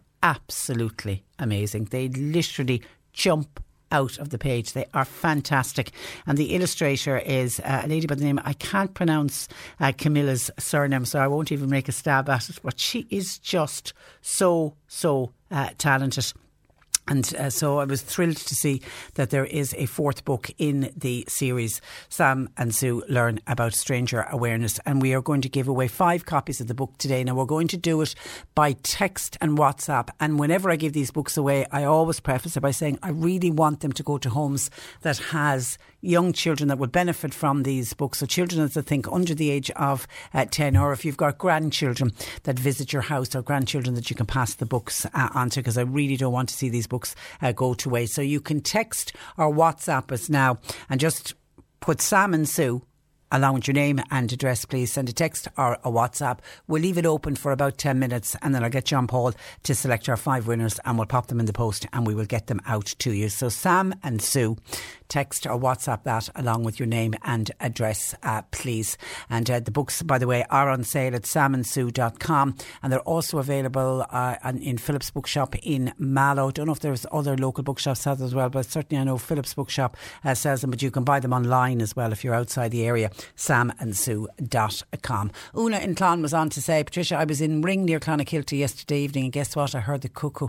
It made my day. Do you know something, Una? I thought, and I don't know for sure if I did, I thought I heard the cuckoo this morning, but I, am unsure whether I'm confusing it with another bird or not, but it kind of stopped me in my tracks because it's a sound whenever I hear it that brings me back to my childhood and, the, and in the summers of my childhood when I hear the sound of the uh, cuckoo. So I know Niall Hatch from Birdwatch will be delighted to hear that you saw the cuckoo loud and clear near Ring in Clonakilty uh, yesterday. And thank you. When we were asking about the vaccinations, and somebody was making the point uh, uh have they halted all of the vaccinations, i.e., have they halted all of the Pfizer and the Moderna vaccinations? And I said I thought that people, particularly those over 70, were still getting the Pfizer and the Moderna jabs, and that clinics were certainly been operated by uh, GPs.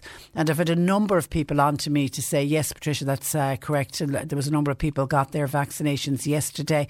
And I saw uh, Jim, one of our listeners, says, Hi, Patricia, I'm 71 and I'm getting my Pfizer jab today. Uh, best of luck uh, to you, Jim. So, certainly, doctors, GP practices that are doing the over 70s, uh, they certainly are continuing to vaccinate with the Pfizer and the Moderna. Not all of those were cancelled. And then somebody was asking about the over 70s Lisa says, What age group are the GPs vaccinating at the moment? Uh, I know two people in their 70s who still haven't been vaccinated, says uh, Lisa, and that's an ongoing bone of contention. Uh, the GPs are still working through their over 70s lists. And again, it's some GP practices have been quicker at getting through everybody in their practice over the age of 70. And it could be that they didn't have a lot of people over the age of 70, but it can also be that some GP practices got more of the vaccines than others.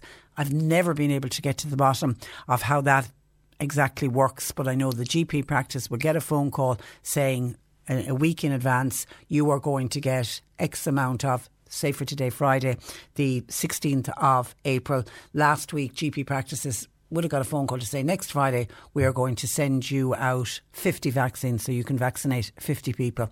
And then that gives the GP practice the week in which to go through their lists. And they've been doing it, some have been doing it from the very oldest when they started with the over 85s, from the very oldest patients working back down to their youngest patients in the over 70s category. We heard of other GP practices who, when they got their age cohort, they then did it by alphabetical order. There was various different ways that GP practices uh, did it.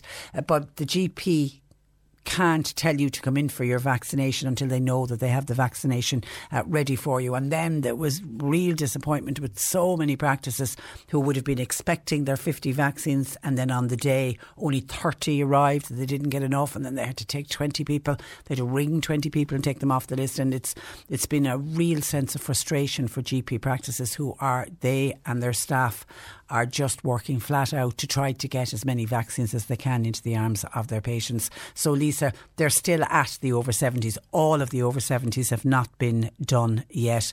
I know last week there was a real debacle over that. There was an HSE ad went out saying that all the over 70s had been done, and actually I noted that ad got changed because it isn't the case. Some pockets of the country, all of the over 70s have been done, but it isn't. It isn't the case to say that everybody over 70 has been vaccinated. So I don't know who you are, who those the two people you know, if they're relatives of yours are not, but just tell them have patience. Their GP will get to them eventually. Anne says, Patricia, I'm 64. When do I register for COVID? Your registration date isn't out yet. We only have the dates for 65, 66, 67. The 68 year olds have been registered today. The 69 year olds were registering yesterday. So the 64 year olds, you will be the first of the next group for sure, but we haven't got the dates yet. Whenever we get the dates, we will bring it to you. It'll be in the coming weeks. So they're saying that certainly the 60 to 64 year olds will be registering later in April. We're at the 16th of April, so it's either going to be next week or the week after. Margaret was listening to the caller who rang in earlier, if I can find Ger in Aghada, who declared himself a Sinn Féin supporter, who was talking about Micheál Martin on the Matt Cooper show, uh, or on the Today show with Matt Cooper last night, the Tonight show last night.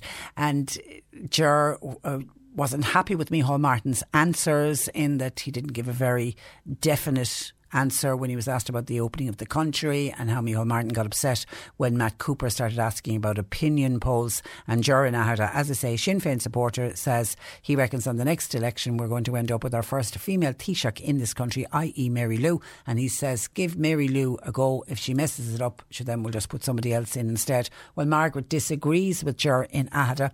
Margaret said, I actually thought Ma- Matt Cooper gave the Taoiseach a very rough time on that programme last night.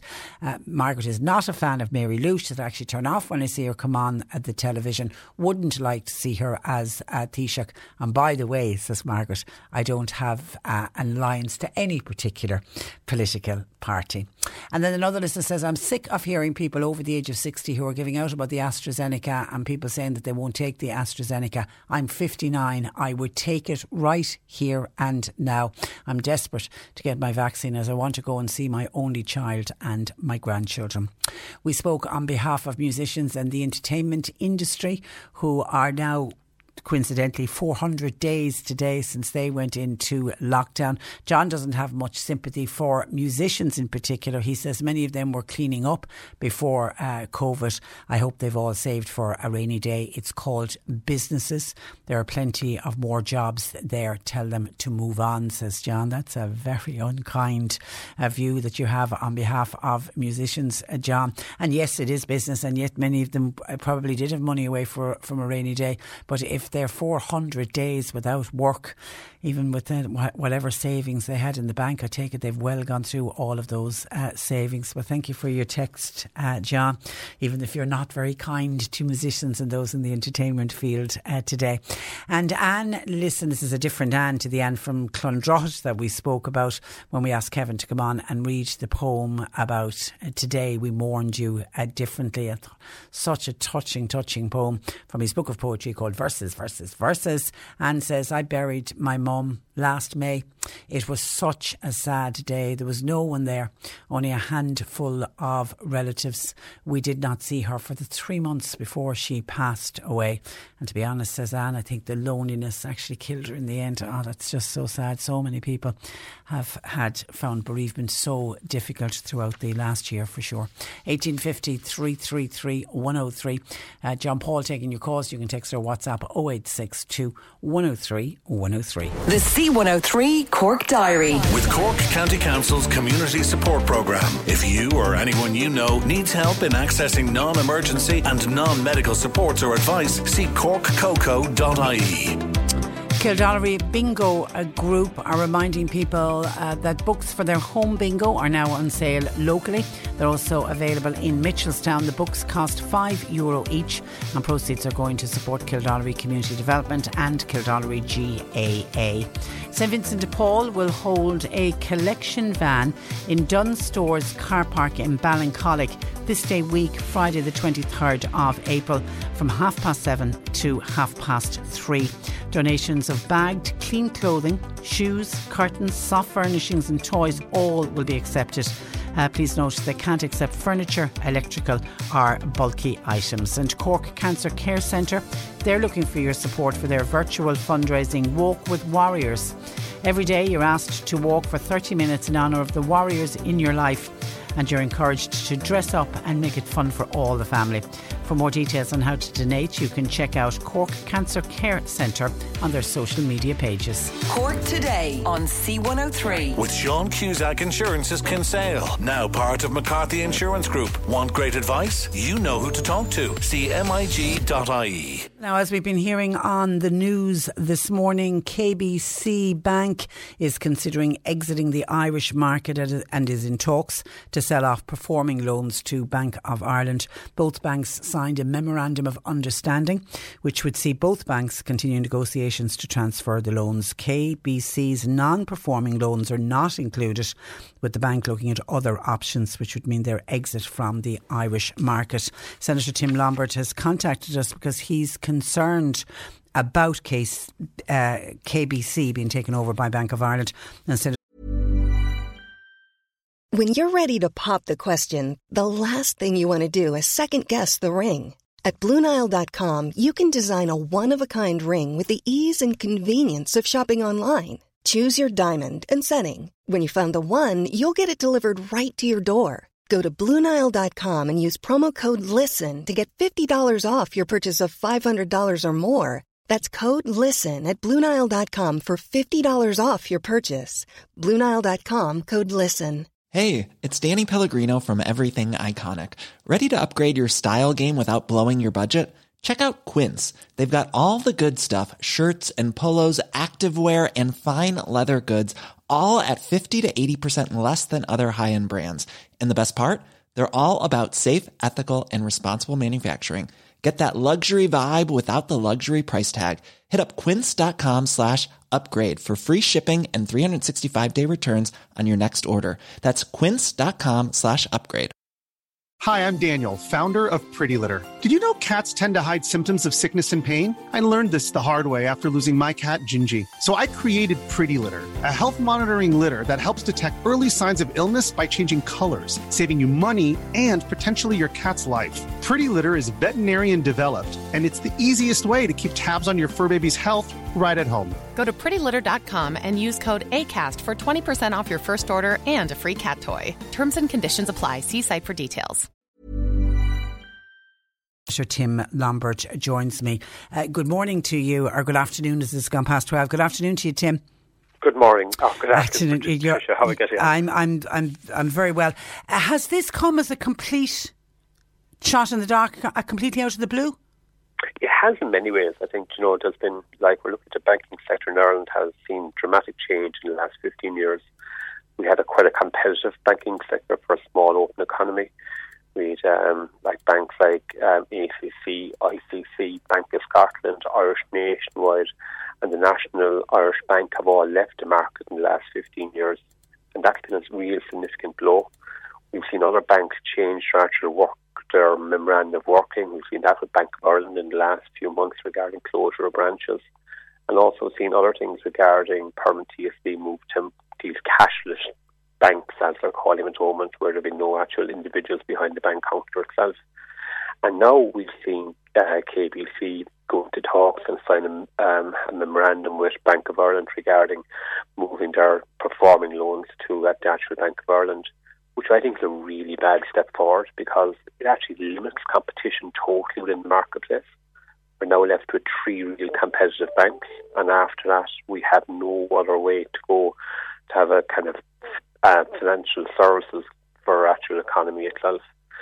And it's really worrying because the majority of these three banks are effectively owned by the state. I think the state have a major shareholder in all three at the moment, which would see that our banking system itself is under exceptional pressure to be actually viable going forward. And, and less competition. Than, I mean, when you break it down, less competition, Tim, is simply not good for consumers. And I think, judging by when I mentioned it this morning that we're going to be talking about it, I mean, that's the one thing I'm getting text after text after text uh, from people saying, where will be the competition for us, the consumers? And if you look at our interest rates at the moment, um, we did a body walk this about three weeks ago. Uh, we're actually one of the highest interest rates in Europe at the moment.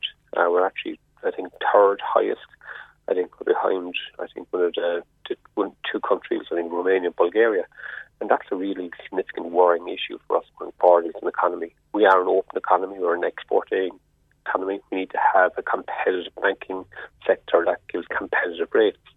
To have an, um, a banking sector now at the moment literally going to be squashed into having three only units in it, and then to have the ability that they're going to have high interest rates is going to be a huge issue for us. And in the next 18 months to two years, we will need a really competitive banking sector because we're going to have to reboot our economy. The government and the state will go so far. We need our banking structures to be strong so we can support this actual change that our economy is going to see. And I really am genuinely worried about whether it's going to be bank charges, whether it's going to be interest rates. Without that competitive edge, we've seen what the banking sector will do. They've done it before. They'll do it again. They'll come and they'll squeeze the customers. And that is a real issue. And that's why I think the regulator in this case has to look really carefully about whether he believes this memorandum of understanding between these two banks and the talks they're going to is appropriate for the consumer. I genuinely yeah. Here's here's here's a text saying, Patricia, I'm surprised that the businesses here in Ireland uh, they are not taking the government to task on the fact that yet another bank is threatening to leave this country. What is this saying to new businesses that are looking to open up here in Ireland? I feel really strongly on this subject as if we don't have competition with all businesses, it does not give a good looking future for our young people that are entering into jobs for the first time. We must have a choice. And the listener goes on to cite the example example, that when Lidl and Aldi came into this country, of, of from a supermarket point of view, how prices went went down when, when, when we got choice. I mean, we need competition. That's the in, in, in all sectors, but particularly in banking. Particularly in banking, and particularly where our economy is at the moment, and particularly because it's such an open economy. And if you look at the European mo- models, like this is going totally against what the European model is. The European model is that you have an open banking sector with competition throughout countries. We don't have that at the moment. And because of that, we've seen now another major change here. And it is really, really worrying where I'm going to see this go in the next few months. Like, I think this is only the starter process. I think the KBC uh, talks with, with Bank of Ireland, I think that's going to be it's probably going to happen unless the regulator steps in. Now, what the regulator needs to be looking at here is is it good for the consumer, is it good for the economy, and is it good for the businesses? I don't think it's good for anyone to treat them, and I think it'll have a huge negative impact on our, on our economy because, in many ways, the banks they're doing what they want to do. Like we've seen it with the closure of with uh, the Bank of Ireland banks in West Cork, particularly in the last few months. They just announced them and they moved on. Permanent TSB have gone to a cashless system in some of their units, which is basically, in my opinion, a step to closing them in due course. And that is going to have a knock on effect on what services are going to happen on the ground. And while we're having all that, we're still paying one of the highest interest rates in, in Europe, mm. which is totally unacceptable. So the regulator, which is an independent body, has to step into this. Into this and what? But what powers does the regulator? Can the regulator stop yes. this going ahead? The, the, regulator has the power to stop if they believe it's it's inappropriate to the economy itself. Uh, we're actually trying to draft something at the moment in the office actually write to the regulator this afternoon because we think it's one of the key issues that the regulator has to take on board. Because the regulator has a, a role here to make sure that there is competition in the market and that the actual consumer is going to be protected. I would argue the point both those things are going to be really questionable when it comes to this issue here. Okay, well, uh, well, I think he, certainly by the calls and the texts that we're getting here today, uh, people really, really concerned uh, about this. Okay, listen, Tim, we leave it there. Thank you for that, Thanks and thanks, uh, thanks for joining us uh, on the program. That is uh, Senator Tim Lombard, very concerned about KBC being taken over by Bank of Ireland. As I say, this is one of those breaking news stories that literally only broke just before I think we came on air this morning. So we'll we'll we'll watch this keenly uh, as it unfolds over the next number of weeks and months. Okay, some of you can stop texting us on our Sam and Sue books because we're inundated with entries for it, and we'll let uh, John Paul randomly select our five winners, and we'll bring you the names in a couple of minutes. But some of your calls uh, coming in, Jonah from I was on reacting to uh, Kevin McCormack, the wonderful poet that we had on reading the poem about uh, today we mourned you differently. Uh, Jones says, wants to publicly state it, that Kevin is brilliant as an actor and as a producer. He's helped out so many in the area, very caring. He's so good to people. He can do almost anything. He's he's an all rounder and he deserves success. Well, it's the first uh, time that I that Kevin came on my radar this week when the when the book landed, and it's it's just a gorgeous book of poetry. And I'm I I have to say, hand on heart, I'm not somebody that reads a lot of poetry but this was just such a delightful book to read. The poems really are uh, gorgeous, and he does deserve uh, success for sure. And certainly because he's a spoken word artist as well. And when he read the poem, you could the, the way he read it and delivered it as well was uh, excellent. So we do wish Kevin the best of luck with his book, Verses, Verses, Verses. And Teresa in Ballineen wants to say a big thank you to the doctors, nurses, and all in Ballineen Medical Centre. Now, I'm assuming this is to do with uh, Teresa going in to get uh, vaccinated this week uh, because she said they looked after everybody so well, and the vaccination at the Ballineen Medical Centre was so well organised. Uh, she said many people went in there feeling very worried, feeling very anxious, but she said to see the difference in the people, everybody left so much happier. That that very worried and grey look seemed to disappear. She said it was good to see something nice in the middle of all of the negativity. So everybody in Ballineen Medical Centre, please, please take a bow. Uh, lots of people there. Uh, are lots of people who attended this week very, very happy with the service that was on offer. Martin in Mitchelstown, this was on to ringing the HSE uh, line number for people who want to register, who don't want to register through the online portal and would prefer to speak to a human being and just you know there's, you know there's people who are just not good at technology. There are also people who don't have good broadband and who feel I would never, never hope of my broadband being strong enough to to be on long enough to be able to do everything that needs to be done when, when you do it online, even though the vast majority of people are negotiating it, navigating it through online and very successfully getting their vaccination registered for their vaccination. But Martin anyway decided to ring. Said I rang the HSE live number. I did have to wait. He said, yeah, because we had people complaining that they were waiting too long. They were contacting us earlier. He said I was on for about 10 minutes. Then finally somebody came on and I got registered. But, says Martin, while I was waiting for the 10 minutes, I was sitting listening to lovely piano music. And then this gorgeous person came on who chatted to me. Person was extremely nice, helped me out. And Martin said, I did chat with the person and they did say they were extremely busy. And that was only day one for the 69 year olds. I'm imagining they as busy today with the 68 year olds. But the person said, yeah, huge amount of incoming calls. So Martin's advice to anyone who is going down the route of ringing the number rather than going online, the 1850 number, it's 18 1850. 54 1850 and they're open the HSE live are open from 8 in the morning till 8 at night uh, every day it's a local number 1850 54 1850 he said to people if you're going to ring that number please just be patient. And he said, They're the people who are not patient, who are ringing your programme giving out, they must never have learned to play music because you need a lot of patience when you're learning to play music, says Martin. But he just enjoyed listening to the lovely piano music. I don't know, Martin, if I've come across many people who've been on hold and actually enjoy the music that was being played. But of course, Martin says the HSE music is very low, very nice piano music. Well done. 1850 333 103. Let me check with John Paul. Do we have our winners? We do. Okay, these are our winners for our Sam and Sue book that we'll get in the post to you next week. Uh, well done to Mairead Davern in Fermoy. Martina Harrington is in Toames in Macroom. Congratulations, Martina. Sheila Curran is in Midleton.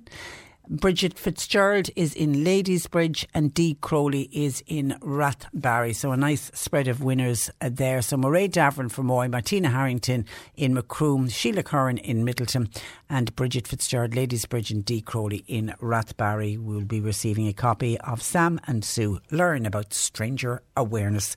Uh, congratulations. And as I say, those books are available at samandsue.com. And if you're in the Mallow area, they're also available at Phillips Bookshop. John Paul continues to take your calls at 1850 333 103. You can text or WhatsApp 0862 103 103. Cork today on C103. With Sean Cusack Insurance's Kinsale, now part of McCarthy Insurance Group. They don't just talk the talk, they walk the walk. CMIG.ie. This is the Cork Today replay on C103.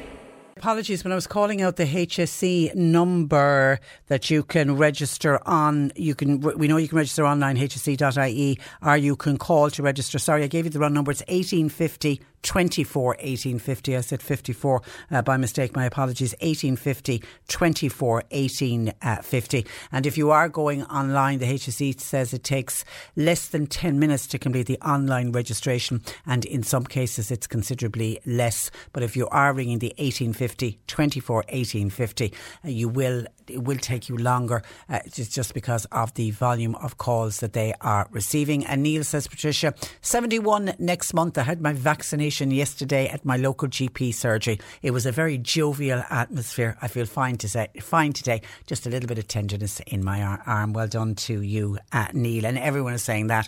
There's just a great atmosphere when people go along to get their vaccination because people are just so thrilled to get it. Okay, some suggestions for movies to watch this weekend. Mark Malone our movie reviewer, joining us. Uh, good afternoon to you, Mark. Hi, Patricia. Uh, you're you're welcome. Okay, you watched two movies for us. One is the Melissa McCarthy one that I'm actually looking forward to seeing called Thunder Force, and the second one is a movie called Palm Springs. We're going to start with a quick trailer from Thunder Force. Hi, I'm here to see Emily Stanton. You have an appointment? I'm her best friend. We're not currently what I would say best friends or friends. You look good. You look great. What have you been up to? Let me show you. I've been developing a genetic platform that will allow us to give ordinary people superpowers. But do me a favor, please. Don't touch anything.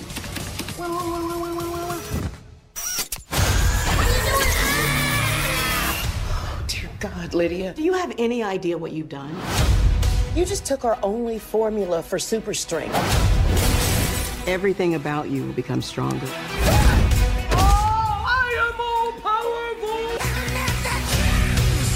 What's your superpower? Invisibility.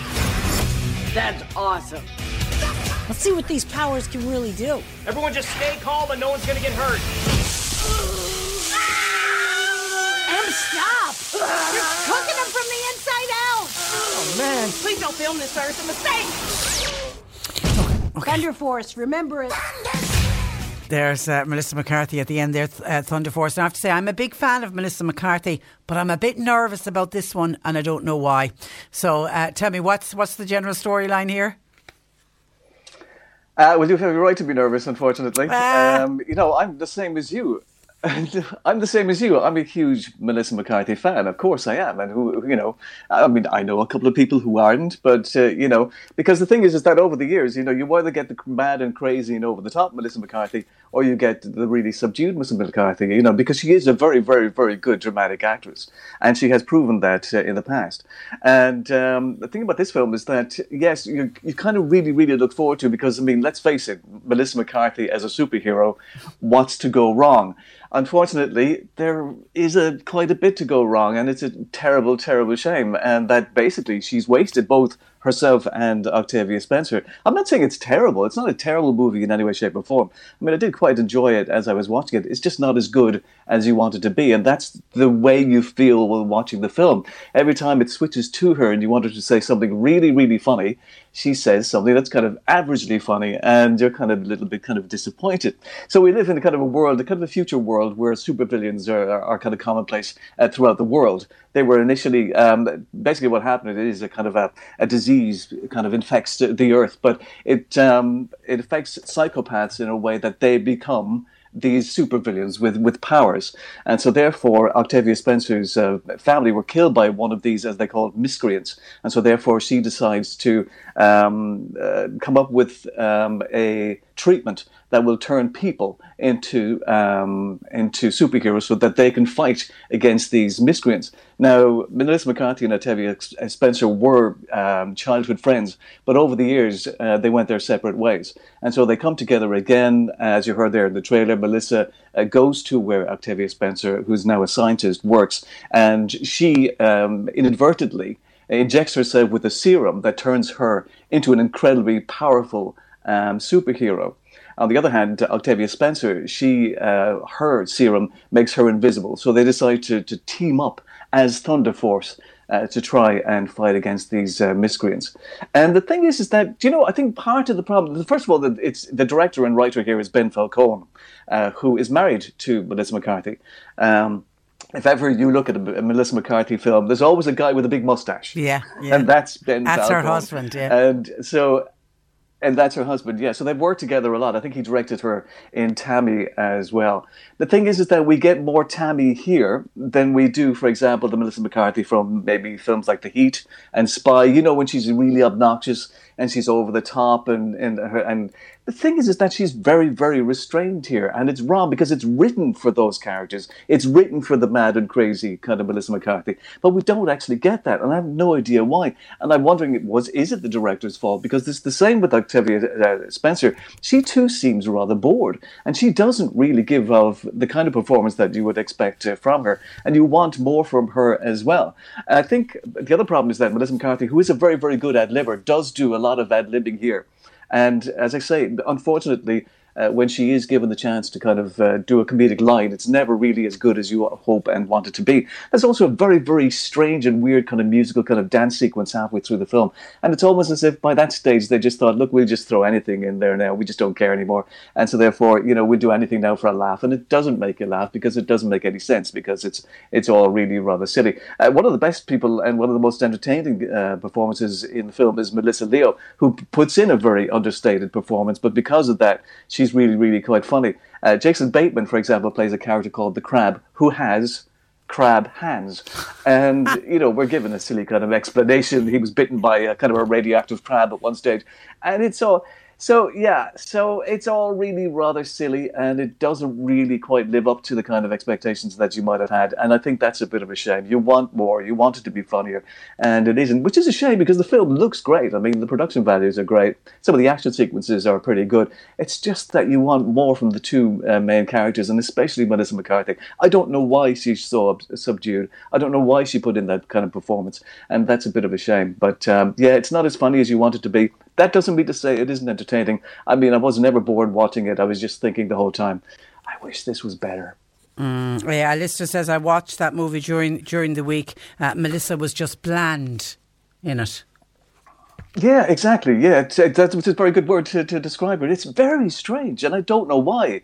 It's um, and unless you wanted that kind of mix of kind of uh, the kind of dramatic actress with the kind of outrageous kind of thing we've seen in the past. And I think that's a that's a bit of a shame. Okay, so Mark Thunder Force out of ten.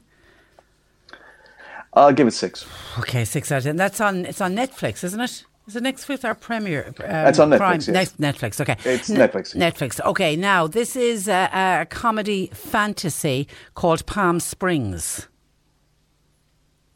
Yeah, I mean, I'm, I'm glad to say that this is uh, a little bit more entertaining and a little, little bit kind of funnier as well. I mean, Andy Samberg stars in this as a man who wakes up in the morning and lives the same day over and over again.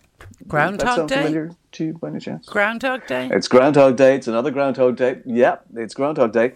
Um, and there, has been so many kind of Groundhog Day kind of um, type movies over the years. They just keep kind of turning them out. I mean, you, you think of maybe The Edge of Tomorrow with Tom Cruise, uh, Happy Death Day, for example. And the thing is, is that it's almost become its own kind of genre now. So, you know, and the thing is, is that because it's a bit like kind of time travel movies, they all seem to work, even though they all have basically kind of the same idea. And this is, they, they're calling this Groundhog Day meets Bridesmaids.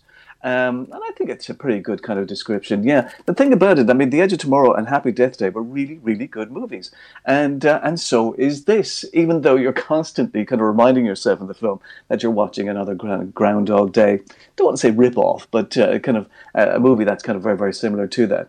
Uh, and um, Andy, it's actually it's kind of a mix more for me. Groundhog Day meets Bridesmaids meets uh, Brooklyn Nine Nine. I don't know if you've ever seen Brooklyn mm. Nine Nine with Andy mm. Samberg playing the character of Jake Peralta. This is kind of Jake Peralta meets Groundhog Day meets uh, meets Bridesmaids because his character is is very very similar indeed. And the reason why he's he's living the same day over and over again, he went to a wedding. There's a nearby there was an earthquake which opened this kind of portal, and he went through the portal. And unfortunately, because of that, now uh, he is living the same day over and over again. Unfortunately, on one of the days of the weddings, uh, he meets uh, Cristin Milioti. She follows him into the portal. She now realizes that she too is living the same day over and over again. And as you can imagine, she is not best pleased. So, whereas I suppose Groundhog Day was basically about um, Bill Murray dealing with the fact that he was on his own, basically. Uh, here we have this these two uh, characters who are attracted to each other, but also hate, kind of at the same time, kind of hate each other. Uh, we also learned that J.K. Simmons, uh, he also at some stage has followed Andy Samberg through this portal, and he, of course, obviously is not best pleased and constantly spends his whole time trying to kill Andy Samberg. and and you know it's I'm glad to be able to say that it really, really does work, and it really, really did surprise me because I didn't think it was going to work, but it did because there's there's a kind of a special edge to the writing here, and because of the kind of dynamic between Samberg and Milioti, where they love and hate each other, love and hate each other, and they've given Milioti a lot of screen time here, which is really good because she's very, very good, and she's got an awful lot of attitude as well, and of course the fact there's there's similar scenes, uh, scenes then to Groundhog Day, for example, where obviously they just don't care if they die, they know they're going to wake up the next day. So they, they, they walk into like a redneck bar and cause fights and scraps, and they kind of go away and then walk back out again because they don't. It doesn't make any difference to them because they're okay. So there are there are scenes that are very similar to Groundhog Day as well. Uh, whereas I think Groundhog Day was basically about um, you know, whether or not Bill Murray could become a better person yeah, over time. Yeah. Uh, here it's yeah. about whether or not these two people who love and hate each other desperately, in the end, can they love each other and spend time together? Um, and so I'm glad to be able to say, yes, it's very similar to Groundhog Day, but this really does work. It's really entertaining and it's really funny. And a lot of it is down to uh, the main leads who are very, very good. Okay, Ben said, I loved this movie. The bar dance was absolutely hilarious. The bar dance? Uh, yeah, that yeah, exactly. As I said, there was a dance sequence in Thunder Force which didn't really work, but this did. It worked very well, well indeed, and was very funny. And everything about it just it, it just looks great. The film looks great. I believe they made three different endings, oh. and basically, kind of when when they showed it to people, said choose which one you like. And uh, and I think at the end they've made it kind of deliberately ambiguous to kind of make you think, uh, you know, uh, make you think about the film. So look, from yeah, it, I didn't expect it to be as good. I didn't expect it to, to, to work as well as it did, uh, but it did, and I would recommend it. Uh, this is a 15 or 16 sort of thing. It's not for kids, whereas I think Thunder Force can be watched by all the family. Okay, and that's it's on Prime Video. That's on Amazon Prime. Yeah. Amazon Prime. Okay. And somebody says, what what, what was the name of the Melissa McCarthy uh, movie? Thunder Force was the name of the Melissa McCarthy. Okay. Palm Springs, market out of ten. I'll give it eight. Eight out of ten. Okay. Listen, thank you for that. Have a lovely week. And uh, we'll chat to you again Okay. next Friday. You. Thanks. Uh, bye bye. That is uh, Mark Malone, our movie reviewer. And that's where we wrap it up for today. Nick Richards is with you to ease you through this Friday afternoon. And to be followed then by Martina O'Donoghue. And we'll be back with you on Monday morning at 10 o'clock. My thanks to John Paul McNamara for producing. Until Monday at 10, I'm Patricia Messenger. Look after yourself and stay Cork safe. today on C103. With Sean Cusack Insurance's Kinsale, now part of McCarthy Insurance Group. For motor, home, business, farm, life, and health insurance, cmig.ie. This Mother's Day, treat mom to healthy, glowing skin with Osea's limited edition skincare sets. Osea has been making clean, seaweed infused products for nearly 30 years. Their advanced eye care duo brightens and firms skin around your eyes, while the Golden Glow Body Trio nourishes and smooths skin all over. Go to OSEAMalibu.com and use code MOM for 10% off your first order site wide. When you make decisions for your company, you look for the no brainers. If you have a lot of mailing to do, stamps.com is the ultimate no brainer. Use the Stamps.com mobile app to mail everything you need to keep your business running with up to 89% off USPS and UPS. Make the same no brainer decision as over 1 million other businesses with Stamps.com. Use code PROGRAM for a special offer. That's Stamps.com code PROGRAM.